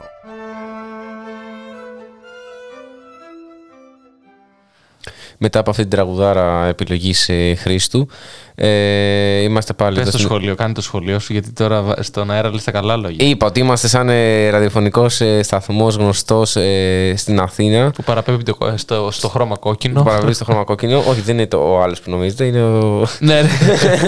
είναι δύο. Είναι Η ίδια δύο. playlist έχουμε. Είναι ναι, 96,3 τέλος πάντων. Ε, Ε, βγάζει διαφήμιση. ε, πάντως, ναι, είμα- ε, είμαστε σε αυτήν εδώ πέρα την εκπομπή μετά την απαγόρευση, ε, λίγο μετά τις 11, ε, 33. Εννοείται ότι η εκπομπή παίζει και σε επανάληψη τα Σαββατοκύριακα για όσοι θέλετε να την ξανακούσετε. Ναι. Και τώρα να, να πάμε και λίγο στα διεθνή. Πω, πω, αυτό είναι το αγαπημένο μου. Και πού στα διεθνή; Και πού, στο Μεξικό. Πω, πω, Μέχικο. Λατινική, Λατινική Αμερική. Ξέρεις, Όσοι όποτε- με ξέρουν. Ξέρεις, όποτε ασχολούμαστε με τα διεθνή, δεν, δεν θα πας στα διεθνή για να πεις ποτέ κάτι καλό. Ναι, εκτός αν πεις ότι κέρδισε ο Εύω Μοράλε εκλογές. Ναι. Εκεί μόνο καλό είναι. Μόνο κάτι τέτοια δηλαδή. Ναι. Ε, τώρα- Ο Γκουαϊδό που είναι, συγγνώμη. Δεν έχω ιδέα. Ναι, ε, ούτε. Σαν τον Χρήστο Παπά. Τώρα έμαθα που είναι η IT που βγήκαν όλοι και λέγανε τι έγινε με Α, την ναι, IT. Τώρα στην έμαθα που είναι η IT. Καραϊβική. ναι, ναι, ναι. Ε, νόμιζα ήταν Ασία. Τέλος πάντων, δεν σε ενδιαφέρουν οι γεωγραφικέ γνώσεις προφανώς. Ε, να πούμε τι έγινε στο Μεξικό. Ε, βλέ, κυκλοφορεί ένα βίντεο Μμμ. Όπου θυμίζει αρκετά την υπόθεση του George Floyd που δολοφονήθηκε στα χέρια αστυνομικών πέρυσι στη Μινεάπολη. Και δικάζεται ο δολοφόνο. Δικάζεται. Έτσι. Για να. Μια χαρά που έδωσε την πάσα, ναι, Μμμ. sorry. Ε, ναι, που δολοφονήθηκε στα χέρια αστυνομικών πέρυσι στη Μινεάπολη και θυμόμαστε τις ε, πολύμηνε διαδηλώσεις εντός και εκτός των ΗΠΑ και εδώ στην Ελλάδα. Καμένα είχαν γίνει. αστυνομικά τμήματα. Ναι, ναι. Ε, μ, λοιπόν, ε, τι έγινε στην, στο Μεξικό; Ε, στο βίντεο φαίνεται μια γυναίκα να είναι ανακοινοποιημένη με το πρόσωπο στο έδαφος. Ακριβώς δηλαδή οι ίδιες συνθήκες που ήταν και με τον George Floyd. Είναι, είναι, είναι τριχιαστικό αυτό. Μμμ. Ε, με μια αστυνομικό γονατισμένο πάνω στην πλάτη της ε, και τρεις συναδέλφους ε, δίπλα της. Ναι. Ε, μ, η αστυνομία πιθανόν να έχει να εμπλακεί στον ε, θάνατο της γυναίκας ε, είπε ε, ε, νομίζω ο Αλεξάνδρος Σίνας ο οποίος είναι υπουργός εσωτερικών ε, είναι ανατριχιαστικό αυτό όπως είπα και πριν δεδομένου ότι είχαμε και στο Μεξικό διαδηλώσει για το Black Lives Matter και Μμμ. για την ε, ε, αστυνομική βία και για την καταστολή και παρόλα αυτά βλέπουμε ε, και πάλι η αστυνομία με, τα- με τις ίδιες ακριβώς συνθήκες να δολοφονεί ανθρώπους στο δρόμο ε, χωρίς καμία αφορμή. Όχι ότι χρειάζεται αφορμή και τι έγινε να δολοφονήσει κάποιος στον δρόμο προφανώς, αλλά ε, δηλαδή τι- τι θα έρχεται αύριο, δηλαδή θα φοβόμαστε να κυκλοφορήσουμε; Καλά, μιλάμε τώρα για. Βέβαια, το Μεξικό είναι από τις πιο δημοκρατικές χώρες στη Λατινική Αμερική, Ναι. στο βαθμό δικαιωμάτων. Αλλά είδαμε και το τι έγινε στη Χιλή πέρσι, ε, με τους ανθρώπους να έχουν στο δρόμο ε, απέναντι σε έναν, ας πούμε, ε, που προερχόταν από τον ε, Πινοσέτ, Ναι. ιδεολογικά. Οπότε, εντάξει, έκανε δουλίτσες, όπως λέμε εδώ, έκανε δουλίτσες με τη Χούντα, έκανε δουλίτσες με τον Πινοσέτ η οικογένεια. Ε, Πινιέρα, νομίζω λέγεται ο. Μας ενημερώνει και ο Guest 55259 ότι είναι σπασμένο λαιμό γιατί θανάτου, ξέχασα να το αναφέρω. Ε, Μμ, και το μμ. μήνυμα εννοείται που έρχεται είναι ότι ζητάμε δικαιοσύνη για τη Βικτόρια από το Σαλβαδόρ. Αυτό είναι το μήνυμα που έρχεται από το Μεξικό. Ακριβώς, ακριβώς. Ε, οπότε αυτό ότι ειδικά εκεί στη Λατινική Αμερική είδαμε πώς αντιμετωπίζονται οι άνθρωποι Μμ. από τα κράτη καταστολής. Εκεί η καταστολή είναι με σφαίρες ευθεία, δεν έχει Ναι. Ε, σε, και μιλάω σ- για κράτη η οποία, τα οποία έχουν ε, ή καθεστώτα ή κυβερνήσεις. Ε, το λέω κάθε φορά που μιλάω για τη Λατινική Αμερική ή για οποιοδήποτε ε, χω- μέρος του κόσμου το οποίο δεν είναι δύση, δυτικός κόσμος, ότι όταν μιλάμε για καθεστώς ή για, ε, πώς να το πω, ή για στρατιωτικό κράτος ή οτιδήποτε άλλο, θα πρέπει να αναλύουμε με δεδομένα Λατινικής Αμερικής ή Ασίας και όχι με δεδομένα Δύσης, γιατί όλα θα μας φαίνονται ως δικτατορίες. Καλά, ναι, εννοείται αυτό. Εντάξει. Αλλά στην περίπτωση της Χιλής ήταν μια τρομερή κατάσταση που συνέβη με την Άνιεθ, ε, Άνιες ε, στο, στη Βολιβία όπου ένα από τα πιο ωραία έτσι, πρωινά μου ε, ήταν όταν είδα στο, ε, πώς το λένε, στο καούτσο, στο, ε, πώς το λένε, πώς λέγεται το, στο πρακτορείο ειδήσεων της Α. Βολιβίας ότι πιάσανε ε, την Άνιας και την φέρανε στη Βολιβία για να δικαστεί ε, αυτή η οποία είχε κάνει το πραξικόπημα πέρσι, το, πρόπερσι το οποίο διήρκησε ένα χρόνο. Ναι. Ε, βλέπ, ξέρουμε τι γίνεται στη Λατινική Αμερική, η αλήθεια είναι. Ξέρουμε. Καλά, και εδώ πέρα τώρα στην Ελλάδα, ας πούμε, βλέπω εδώ πέρα, επειδή έχουμε και τηλεόραση μπροστά μας ε, και μας και μας παρουσιάζει Ναι. τηλεόραση την κορομαχία μεταξύ Πολάκη και Πλεύρη. Ε, εντάξει, δεν διαφέρουμε και πολύ από τη Λατινική Αμερική. Δηλαδή, είχες τώρα το Πλεύρη να σου μιλάει για δικαιοσύνη Ναι. και για ε, διαφάνεια και τον Πολάκη να κάνει τα δικά του τα κλασικά. ναι, απλά αν ήμασταν Λατινική Αμερική παίζει να βγάζει κουμπούρι ο, ο Λέξ. ε, δεν θα συνεπάρχανε σε ένα κοινοβούλιο ένας ε, γόνος ε, χουντικού ε, και ένας κριτικός. Και ένας κριτικός, ναι. Εντάξει. Οπότε η αλήθεια είναι ότι οι ορισμένες διαφορές τις έχουμε. Εντάξει. Ε, ίσως και κάποιες ε, περιοχές, χώρες της Λατινικής Αμερικής παρόλο ότι λέμε ότι ήταν απικία των Ισπανών μετά ε, ουσιαστικά η Αμερική έκανε δουλίτσες εκεί ίσως να είναι πιο απελευθερωμένες από ότι η Ελλάδα. Ναι. Εντάξει. Γιατί εκτός από χρεδούλα παροικία είμαστε και μια ε, χώρα η οποία ε, δίνει, πώς το λένε, ε, πάρα πολύ εύκολα τα πάντα ε, σε όποια απικιακή εταιρεία έρθει και τα ζητήσει. Είτε αυτό είναι γερμανικό δημόσιο είτε είναι Eldorado. Πράγματι, πάντως ε, τα media ίσως μοιάζουν με την Ανατολική Αμερική. Α, καλά, εκεί... Ιδίως σήμερα είδα ένα κορυφαίο τίτλο που έβγαλε το Μέγκα. Λέει το άνοιγμα δα- των δραστηριοτήτων θα φέρει αποσυμπίωση και μείωση μεταδοτικότητας. Μμμ. Άρα αυτού του πέντε μήνες προσπαθούμε να κολλήσουμε όλοι. Ναι, μάλλον αυτό σημαίνει. Εντάξει, στη Βενεζουέλα το 2002 είχε γίνει πραξικόπημα των μέσων μαζικής επικοινωνίας, το πρώτο στην ιστορία. Μμ. Κράτησε μια μισή μέρα. Ε, με Καρμόνα, ο οποίος ήταν ένας μεγάλο ε, καναλάρχης, ε, ο οποίος ήταν ε, έτσι παραγγελία της Αμερικής να διώξει τον Τζάβες. Βγήκε ο, δρόμος στο, κο- στο, ο κόσμος στο δρόμο ή ο δρόμος στον κόσμο, το, ο Μάμες στο βουνό, το βουνό στο Μάμες. Και ε, τον επέστρεψε ουσιαστικά ο λαός στον Τζάβες πίσω, ο οποίος ήταν και εκλεγμένος, έτσι, Ναι, το ναι, ναι. 99. Ε, ωστόσο, ναι, ναι, το έχουμε δουλέψει πολύ. Εγγύστε. Αυτή τη λέξη. Χρεοδολοπαρικία. Ευτυχώς. Πέστε το 10 φορές. Ευτυχώς που δεν είμαστε στην ΚΝΕ, γιατί θα πρέπει να λέμε Καρμανιόλα. Καρμανιόλα, Καρμα- όχι, θα έλεγα για το άλλο. Λυκοσυμμαχία. Λύκοσυμμαχία. Λύκοσυμμαχία. Ναι, Αυτό ναι, είναι ο αν- Τσούμπας. ε, ναι, ναι, ναι. Και καρ... Λί, το- τα μνημόνια τα λέει Καρμανιόλα. ο- Ναι, ναι, ναι. Καρμανιόλα δε- μάλλον δεν έχει πάει στην πατρόν πύργου. ε, για, να, για να δει τη νέα πραγματική Καρμανιόλα. Ε, πάμε τραγουδάκι; Πάμε, πάμε. Ωραία.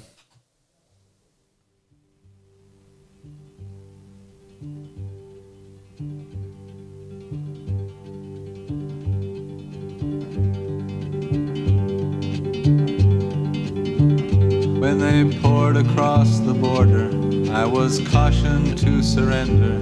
This I could not do. I took my gun and vanished.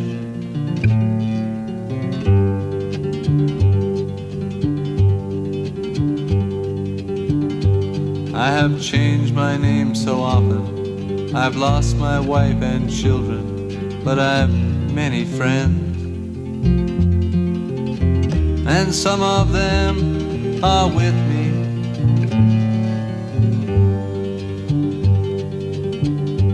An old woman gave us shelter, kept us hidden in the garret. Then the soldiers came. She died without a whisper.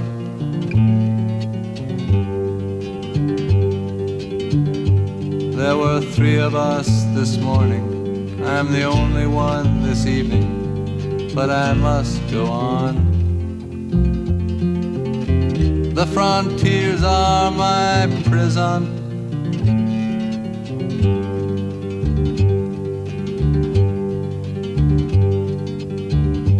Oh, the wind, the wind is blowing. Through the graves, the wind is blowing. Freedom soon will come. Then we'll come from shadow.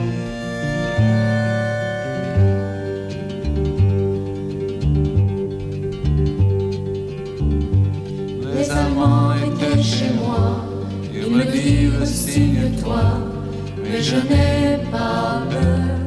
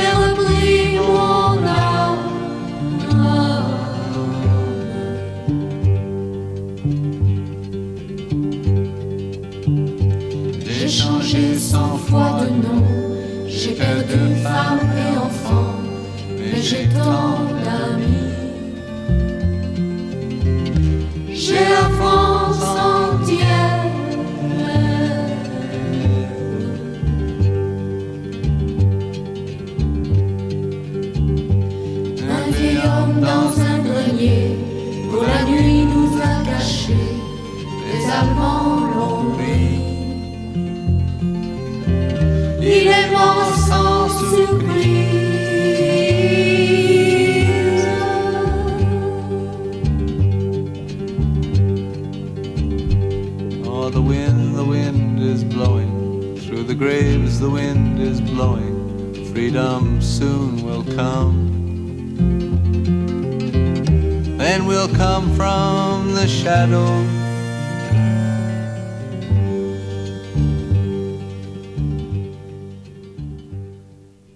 Επιστρέψαμε με Leonard Cohen, τον πάτα αγαπημένο.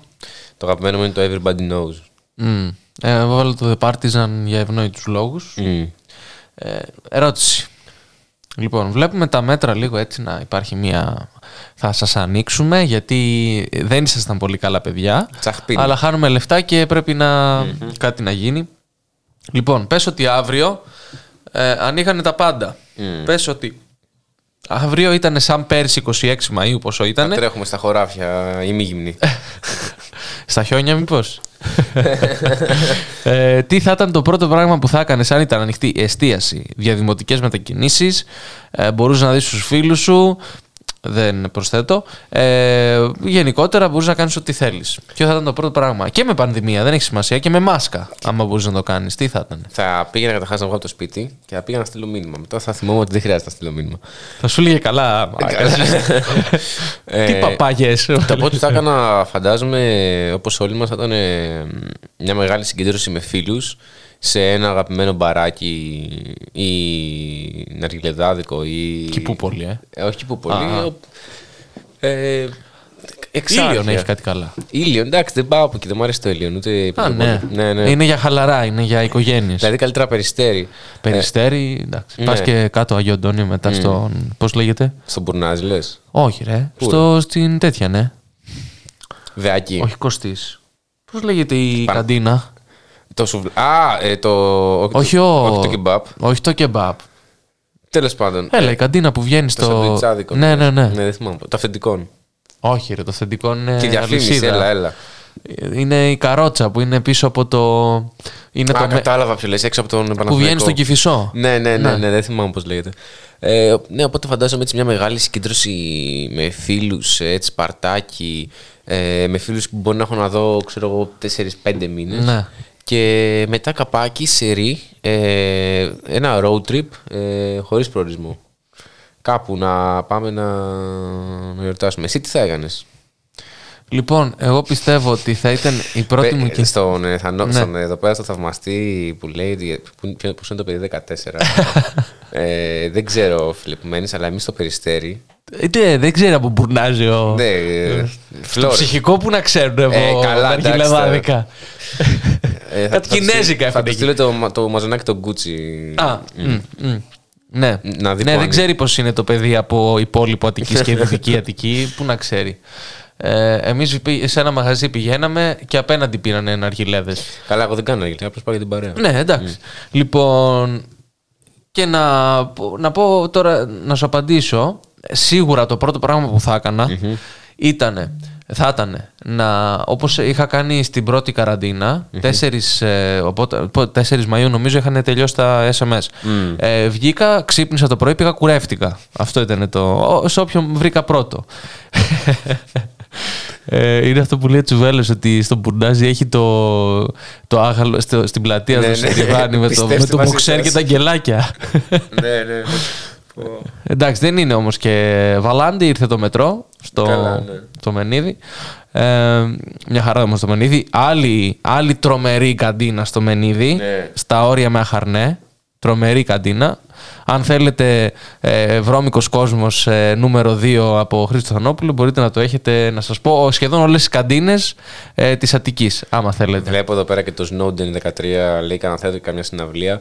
Ε, φίλε, μακάρι να ανοίξουν τα θέατρα και συναυλίες. Ναι. Ε, γιατί πραγματικά έχω να πάω συναυλία ε, από Σεπτέμβριο που δεν ήταν καν συναυλία κανονική. Ήμασταν καθήμενοι όλοι. Ναι. Ε, δηλαδή αυτό το vibe της συναυλίας, όλοι μαζί χορεύουν ε, και αυτά. Είναι λες και δεν τα έχουμε ζήσει ποτέ αυτά. Δηλαδή θα τα ξαναζήσουμε και θα είναι λες και θα τα ζούμε για πρώτη φορά. Κοιτού, κοιτώ, ε, κοι- πώς το λένε, καλά.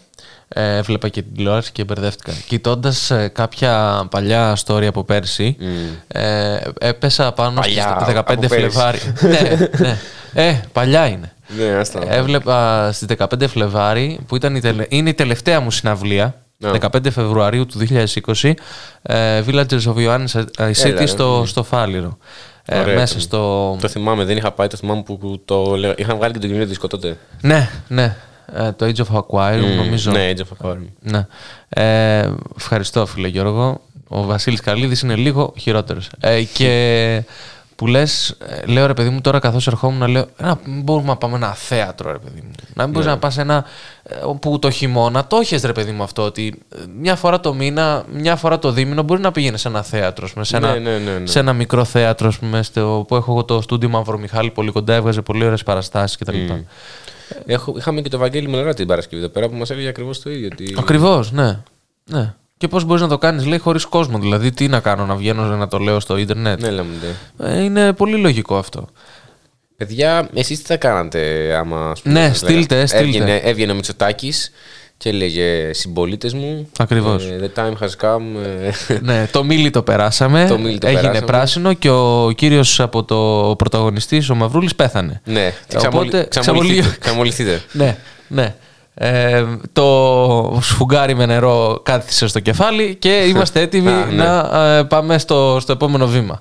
Τι θα κάνατε; Ένας-ένας θα στείλετε ε, και από αυτό Θα κρυθεί και ο θα κρυθεί και διαγωνισμός. το βραβείο όποιος ναι. βρει το πιο ευρηματικό στο, στην- στο τι θα έκανε την επόμενη μέρα του, ε, του τέλους ε, όχι, δεν θα πω αυτή της κατάστασης γιατί δεν ξέρουμε πότε θα είναι αυτό Ναι. αλλά του lockdown και των Τώρα ξέρω μηνυμάτων. ότι μπορεί να υπάρξει κάποιο εξυπνάκια ο οποίο θα γράψει Θα καθόμουν σπίτι να διαβάσω ένα βιβλίο και να δω Netflix. ξέρω. Καλά, εντάξει. Είμαι Αυτός, σίγουρος. αυτός θα, θα ακυρωθεί από την εκπομπή, όχι Αυτός, από το ναι. βραβείο. ναι, να ξέρει. Ε, Είχαμε και τη συνέντευξη του Μακρόν ε, στον ε, Αλιαγά. Ε, Αλιάγα, πώς λέγεται; Αλιάγα, αλλά μην του το αλλάζεις. Ε, δεν ξέρω πώς τον Του, ε, Τα του γαφάλ. Monsieur Français. Του- Ε, ναι. Έκλασα πολύ τα γαφάλ. Ε, Γαφάλ, ναι, Είχαμε ναι. και τη συνέντευξη του Μακρόν, ο οποίος φάνηκε υπεραισιόδοξος, μπορούμε να πούμε, και για τον εμβολιασμό και για το προσφυγικό. Ξέρω εγώ, μέχρι το 2018 η Συρία βομβάρδιζε μαζί με την Αγγλία και της ΣΥΠΑ, ε, τη, η, η Γαλλία, ναι, βομβάρδιζε την Συρία μαζί με, της Αγγλία, μαζί με τη ΣΥΠΑ και την Αγγλία. Ναι. Ε, πουλάει όπλα στην Τουρκία, η οποία με τη σειρά της επιτίθεται στη Συρία. Αλλά παρόλα αυτά τον, είχα, τον είδα πολύ αισιόδοξο με το προσφυγικό και ότι όλα θα λυθούν και όλα θα πάνε καλά. Για τον ε, εμβολιασμό είπε ότι μ, ε, έχει προχωρήσει πολύ σωστά η Ευρωπαϊκή Ένωση, δεν έχει γίνει κανένα φιάσκο. Α, καλά. Ε, είμαστε, λέει, είμαστε βέβαια πιο πίσω από Αμερική, αλλά προχωράμε. Το Ισραήλ το έχει δει. Το Ισραήλ το έχει δει. Τη στιγμή που ξέρω εγώ δεν έχει δημοσιευτεί η, η, η συμφωνία για τα εμβόλια που έχουμε με ιδιωτικές εταιρείες σε ολόκληρη η Ευρωπαϊκή Ένωση. Και δεν μπορούν να τη δουν και οι, βουλευ... οι ευρωβουλευτές. Νομίζω μπορούν να τη δουν ορισμένοι από αυτούς, οι οποίοι μπαίνουν σε ένα δωμάτιο όπου υπάρχει συμφωνία Ε, και έχουν κρύψει κιόλας και κάποια σημεία της, της συμφωνίας, Μμ. τα επίμαχα λογικά. Και εννοείται ο Ευρωβουλευτής ότι δει εκεί μέσα δεν μπορεί να το βάλει φωτογραφία, δεν μπορεί να το δημοσιεύσει, δεν μπορεί να το κοινοποιήσει. Ναι. Επομένως, ε, υπεραισιόδοξος ο Μακρόν για κάτι το- το οποίο δεν ισχύει καθόλου. Ε, η Ευρωπαϊκή Ένωση, παρόλο που κατάφερε να συντονιστεί με τα εμβόλια, απέτυχε και σε αυτόν τον τομέα δυστυχώς. Και αν όχι απέτυχε, ε, πήγε πολύ χειρότερα από άλλες χώρες. Καλά. Ναι, εντάξει, τώρα άστο, μην Από τα άλλες, ξαναλέμε ναι. για αυτό που έγινε. Ε, λοιπόν, για να δω, υπάρχει κάτι; Υπάρχει ένα μόνο σχολείο. Ένα παρτάκι με σακεντέλια και τέκνο. Μόνο αυτό υπάρχει. Τι είναι αυτό που κάνετε τώρα; Μετά από πέντε μήνες δεν έγινε καμία ζημιά, Νίκο. Καμία ζημιά δεν έγινε. Μόνο αν αποδεχτούμε ότι συνέβη θα, το, θα γίνει ζημιά. Ναι. Να σκέφτεστε ότι αυτό που ζείτε τώρα δε- σαν να μην συμβαίνει. Σαν να ζείτε σε ένα Interstellar, σε ένα Matrix ας πούμε. Και ψυχοθεραπεία από τον Χριστοθανόπουλο. Βεβαίως, βεβαίως. Ε, μπορώ να σας κάνω μεγάλη. Ε, ψυχανάλυση ε, και χρεώνω και 30. Δεν χρεώνω 30. 50 γιατί η καιρή είναι δύσκολη. Μπορώ να στείλω μια PayPal εδώ στο... ναι. Ε, πάμε λοιπόν ε, να ακούσουμε ένα τραγούδι. Να σας αφήσω... ε, ε, δεν ξέρω πόσοι μας ακούνε για να ξέρω πο- πόσο να ζητήσω. Πόσο, τι αριθμό έχουμε. Α, λοιπόν, εσείς οι 25 λοιπόν πρέπει οπωσδήποτε να στείλετε ο 25.000 καθένας... εννοεί. 25.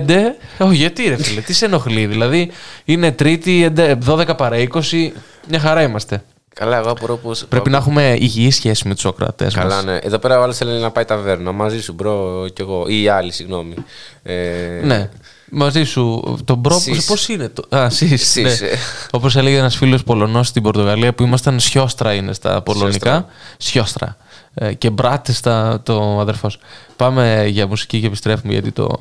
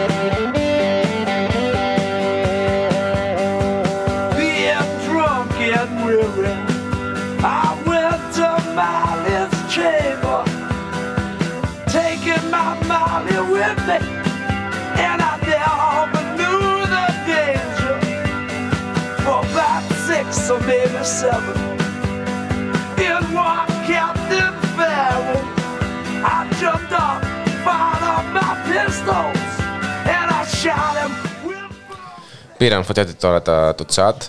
Ε, μ, ο Θωμάς Αχταρίδης θέλει διακοπές. Ε, ο Γκές θέλει ταβέρνα, το είπαμε. Τσιπουράδικος σε νησί, δυνατό. Και αν τρώμε αλλά το ίδιο πιάτο. Για μένα αυτό το σχόλιο ε, είναι αρκετά ανταγωνίσμο με τα, με τα άλλα που, κυ- που κυνηγάνε το βραβείο για σήμερα. Ναι. Ε, έχουμε και την Ηλιάνα, η οποία λέει ότι καταρχάς είναι καλό παιδί ε, και τι θέλει να πάει να δει τη γιαγιά της μόλις τελειώσουν όλα αυτά. Ηλιάνα, άμα έχεις να δεις και τη γιαγιά σου ένα χρόνο, όσο καταλαβαίνω. Ε, Μετά τα τσίπουρα θα ήταν πολύ ενδιαφέρον. ε. Α, πολύ ενδιαφέρουσα Πολύ ενδιαφέρουσα επίσκεψη. ε, και στα σημαντικά νέα της ημέρας. Ναι. Για, ε, για πες, ε, Χρήστο, επειδή ξέρω ότι ασχολείσαι και πέρα από το αντικείμενό σου και με τις θετικές επιστήμες. Ναι, ναι, ναι, βέβαια. Για πες μας, ε, τι βοήθησε στο να ξεκολλήσει τελικά το Evergreen στο, στη διόργα του Σουέζ; Λοιπόν, τι έγινε; Άκουσα το όνομά μου. Από ποιον; Δεν παίρνεις βραβείο εσύ, ξέχνα το.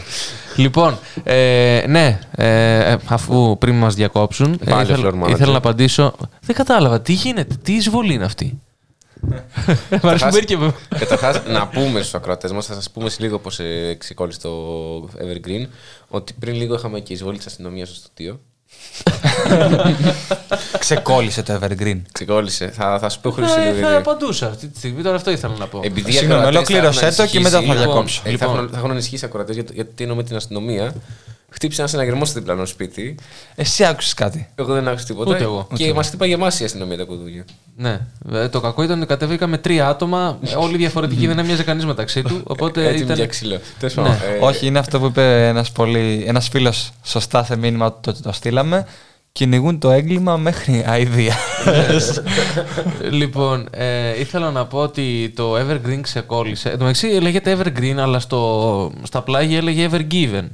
Ή το αντίστροφο. Evergiven λεγόταν και Evergreen, δεν θυμάμαι, τέλος πάντων. Ναι. Ε, είχε ανάδρομο ερμή λοιπόν χθες το Όπα. πλοίο. Και έτσι Και η- βία η στον εχθρή. Σελήνη, και έτσι, ακριβώς, και έτσι η Σελήνη βοήθησε ώστε να αποκολληθεί το πλοίο από τη διόρυγα του Σουέζ. Παιδιά, επειδή είστε ζώα και κάποια ζώα δεν το πιστεύετε. Και από 25 πάμε μείον 5. Ε, Σαν την κατάρα της Μπενφίκα για 50 χρόνια δεν μπορεί να πάρει πρωτάθλημα. Κάπως έτσι. Υπάρχει σοβαρό άρθρο το οποίο λέει ότι όντως η Σελήνη Ναι. βοήθησε στην, ε, στο να ξεκολλήσει το Evergreen. Δεν Μα ξέρω. ναι. Ε, Η Εδώ Σελήνη, ο υπουργός ρε παιδί της μου. χώρας λέει κάτι προσευχέ να πάει καλά η Άντε- άντε- οικονομία. Άντε, να το εξηγήσουμε, άντε να το εξηγήσουμε σωστά. Ε, σελήνη σημαίνει και συγκεκριμένη παλήρια. Εντάξει, οπότε η παλήρια βοήθησε στο να αποκολληθεί. Evergiven λέγεται. Οκ, Evergiven και στα Ναι, πλάγια έγραφε Evergreen. οκ, Ναι, ναι, αυτό. ναι. Υπάρχει μεταφορική που λέγεται Evergreen, γι' αυτό την. Οκ, οκ. Λοιπόν, ναι, λόγω της παλήριας λοιπόν που είχε οδηγήσει στο αντίθετο αποτέλεσμα, δηλαδή είχε ανέβει και άρα είχε μπει πιο μέσα στην άμμο ε, το πλοίο, είχε μπει νομίζω 15 μέτρα η, το σκαρί. Ε, τώρα με το αντίστροφο αποτέλεσμα κατάφερε μαζί με τις υπεράνθρωπες προσπάθειες, λέγανε, δεν ξέρω αν βγάλανε και container. δεν το είδα αυτό. Δεν- Αλλά τα, τα meme Τα Νομίζω meme το ήταν- meme engine ε, πάνω στο κομμάτι του, του πλοίου ήταν ε, τρομερό. Τα meme ήταν ότι καλύτερο έχει- έχει κυκλοφορήσει τα τελευταία χρόνια. Ναι. Ε, νομίζω και εδώ πέρα βλέπω και, στις, ε, και στα σχόλια ότι ο Snowden θέλει μόλις τελειώσει όλη, όλη, όλο αυτό με την καραντίνα θέλει να πάει στο χωριό του που δεν έχει wifi και να επεξαρτηθεί από το διαδίκτυο. Μάλιστα. Εγώ δεν πάω να το κάνω αυτό. Έχω, έχω θυστεί. Αλήθεια; Ναι, δυστυχώς. Το κινητό είναι επέκταση του χεριού σου; Ναι. Ευτυχώς. θα λέει κανείς. ε, όχι, θα το δει, εντάξει. Συγχωρείτε, ναι. ε, αλλά. Ναι. Να πούμε στο σημείο αυτό πάντως ότι ο Κυριάκος Μητσοτάκης είχε διαβεβαιώσει τη... Ναι. την κυβέρνηση. Ναι. Ε, ε, Τον Δεν Αλσίση ότι, θα κάνει, ότι είναι διαθέσιμος να βοηθήσει με οποιονδήποτε τρόπο μπορεί. Στείλαμε Mac στην ε, Δεν ξέρω. Αίγυπτο. Όποιες, στείλαμε Δεν και ξέρω. Δίας. Δέλτα, έχουμε πολλούς. Αν ακούσατε και το τηλεφωνάκι που πέσει από Biden σε, σε Μητσοτάκη, το οποίο διήρξε και 35 λεπτά. Πάρε με τηλέφωνο που το γουστάρεις. Πάρε με τηλέφωνο που το γουστάρει. Όποτε χρειαστείς κάτι, εδώ είμαι. Αν δεν ανεβαίνω σκάλες και δεν πέφτω, μπορώ να το σηκώσω. Οι φήμε λένε ότι ακόμα πέφτει ο Biden από τις σκάλες του Πρωθυπουργού. Εν τω μεταξύ, του ρε, Πρωθυπουργού. ρε παιδιά, τι 35 λεπτά τηλεφώνημα. Αυτός δεν υποτίθεται κάνει την πιο δύσκολη δουλειά του κόσμου. Και άλλος την πιο δύσκολη δουλειά στην Ελλάδα. Μα η Καμίλα Χάρης δεν την κάνει. Ναι. Α, Κατα- ε, τι- τι- Του σουν, του σουν. ε, Καταρχάς, τι. Καταρχάς, Θωμά, τι κάνεις εδώ; Α, Αυτό αυτό. δεν, δεν μας απάντησες. Ε, Ήρθες θέλω- για παρέα, ρε παιδί μου. Ε, Ένιωθα μόνος στην Α, άλλη αίθουσα εντάξει, και εντάξει, είπα αυτό, να αυτό. περάσω μαζί Εγώ θα σας ρωτήσω μέσα. στου ακροατές, άμα σε θέλουν να μείνεις. Αρκεί και έναν ένα με κρατήσει. και να ναι. Άμα δεν θέλουν, να μην γράψουν τίποτα. Άμα δεν θέλουν, ναι. Άμα δεν θέλουν να, μην γρα- να υπάρξει μια Ε, συγκεκριμένη. όχι, ένας θα γράψει, θα φιλοτιμηθεί και θα πει γράφω ναι. Ν- Να γράψετε, όχι απαραίτητα για το Θωμά, αλλά γιατί να γράφετε γιατί μέχρι τώρα εγώ δεν βλέπω κάποιο βραβείο. Συγγνώμη κιόλας. Δεν είναι κάποια εφάνταστα. Είναι μόνο αυτά που τους λείπουν. Ναι. Εγώ θέλω εφάνταστα πράγματα, παιδιά. Να αξίζει το βραβείο. Κοίτα, εγώ νομίζω ότι σήμερα το βραβείο δεν θα παιχτεί στο ποιο είναι πιο αστείο σχόλιο ή πιο εφάνταστο. Νομίζω θα παιχτεί στο ποιο είναι το πιο ε, touching, το πιο συγκινητικό. Τέλος πάντων, κάτι, κάτι ε, να πω στο φίλο Γιώργο ότι ε, δεν ήξερα ότι έχει ε, δεσαϊκό στο Ρότερνταμ και εσύ ο πρόεδρό του. Αν διαβάσετε το σχολείο του θα καταλάβετε γιατί. Ε, Διάβασε τώρα, μας κατά στο σκοτάδι. Ε, Δεν μπορώ, παράγει γιατί μπορεί να περισσότερους- παρεξηγηθεί. Σιγά. Περισσότερους μπάτσους από όσους παράγει. Τι; Ναι, η χώρα παράγει περισσότερους μπάτσους από όσους παράγει. Παράγει περισσότερου Αυτό, μπάτσου τίποτα από άλλο. όσου παράγει. Αυτό, τίποτα άλλο. Κάτι λάθος κατάλαβα. Αυτό μόνο, τίποτα άλλο. λοιπόν, ε, οπότε. Έχετε πέντε λεπτά, παιδιά, μέχρι να. Α, πότε παίζουμε με τη Γεωργία; Απονεμηθεί το βραβείο. Αύριο. Ναι, η οποία χάσε από την Ισπανία. Ε. Η Ισπανία πετάει φωτιές φέτος. Ναι, ναι, πετάει Πολύ φωτιές και δυνατή. εμείς φέραμε, ο- ήμασταν με κάτι φίλους και κάναμε βόλτα ε, στη, στην παραλία τις προαλλες και μου λένε σήμερα θα φάμε πολύ, ε, πολλά γκολ. Και τους λέω, ρε, 25 τρίτου. Δεν τρώμε. Δεν χάνουμε 25 τρίτου. Λοιπόν, και άλλη μια μικρή ιστορία για να ε, κλείσουμε να πούμε την καληνύχτα μας, να δώσουμε και το βραβείο φυσικά ο Θοδωρής. Έχει και ολόκληρο setup ε, δημιουργήσει. Ναι, ναι. λοιπόν, 25 ε, 26 Τρίτου, 27, ε, μου έρχεται ένα mail στο κινητό ε, από το delivery app της Τουρκίας. Το Yemek Sepeti. Λοιπόν. Και βλέπω ένα κατεβατό 10 παράγραφους στα τουρκικά. Και λέω, εγώ ε, παρήγγελνα από εκεί. Έτσι. Δεν είχα βάλει όπως ας πούμε στο eFood ε, τις κάρτες μου. Ε, ερχότανε και Ναι. πλήρωνα εκείνη τη στιγμή. Αντικαταβόλη. Ε, ναι, ναι, με κάρτα, αλλά ερχόντουσαν με πώς αυτοί χωρίς να τους το πεις. Λοιπόν, ε, προηγμένες χώρες τώρα, τι, τι βλέπεις. Λοιπόν, και... Μα δεν πιάνει το WiFi. Και μου έρχεται έτσι ένα κατεβατό, το βάζω στο Google Translate, έτσι για να δω τε- περί τίνος πρόκειται και από ό,τι βλέπω έχουν χακάρει το σύστημα της Yemex Sepeti και έχουν κλέψει στοιχεία δεδομένα των χρηστών. Που σημαίνει κάρτες... Και των χρήστων, επειδή ήσουν εσύ. Λοιπόν, λοιπόν περίμενε, περίμενε. και μου λέει από κάτω αναλυτικά ότι σε εσάς έχει πάρθει το ονοματεπώνυμο και το mail.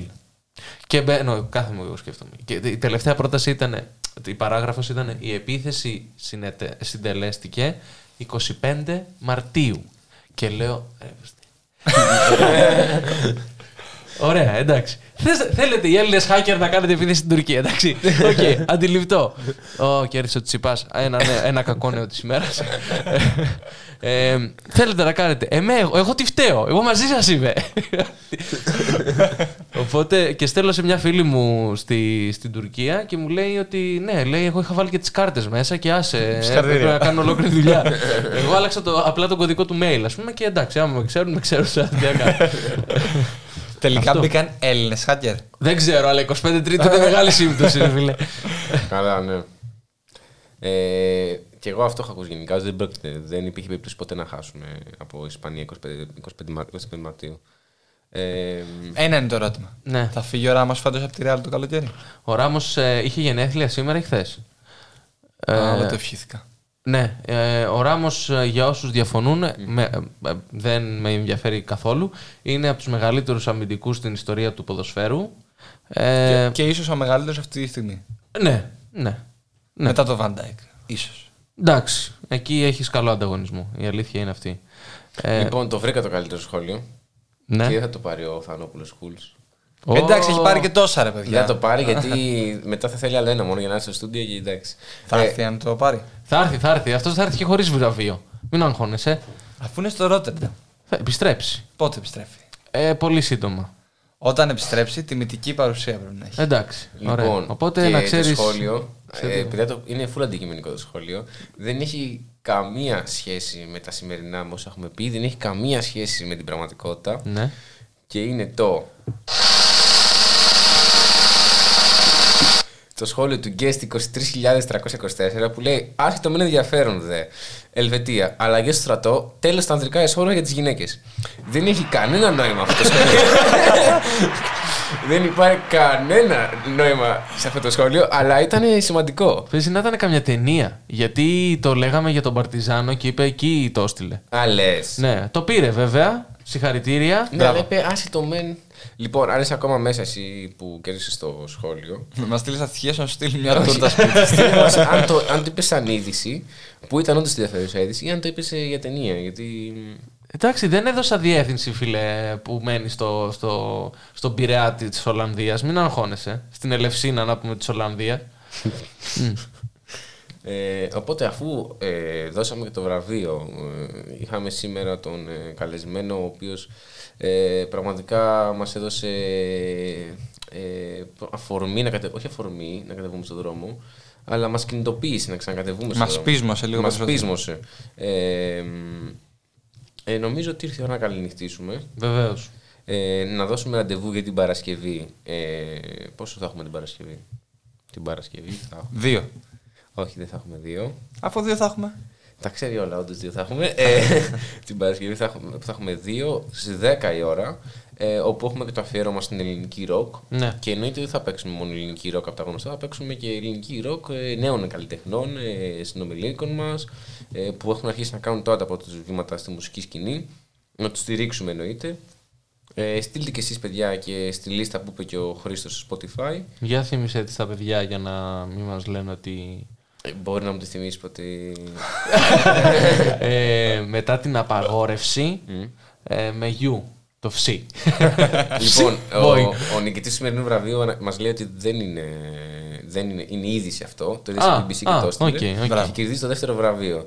Άλλα τρία και είσαι εδώ. Ε, Και λέει μένω... Χαλκιδόνα. Στους κήπους, στους κήπους.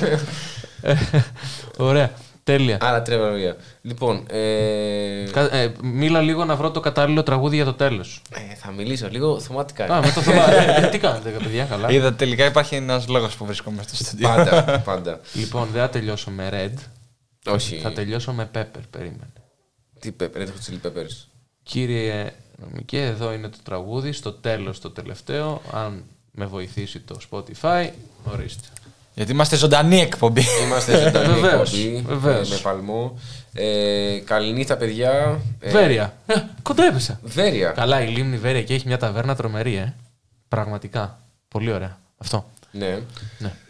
Χρήσιμη πληροφορία. Καληνύχτα. Σας έχω πει για καντίνες και για ταβέρνες. Ε, Χρήστος, 60 χρονών, οικογενειακέ. ε, καλό ξημέρωμα. Αύριο 9 η ώρα στην Ευελπίδων Αύριο στηρίζουμε 9 η ώρα την στηρίζουμε. κινητοποίηση των υγειονομικών. Ε, και, και όλες τις κινητοποιήσεις. Έτσι. και όλες τις κινητοποιήσεις. Ήταν η εκπομπή μετά την απαγόρευση Με τον ε, Χρήστο Θανόπουλο και το Θοδωρή Βαρβαρέσο και το Θωμά Χταρίδη στο τέλος. και Ε, το Γιώργο Νομικός στον και το ήχο. Γιώργο Νομικός στον ήχο. Και Καλό καλό βράδυ βράδυ. σε όλους.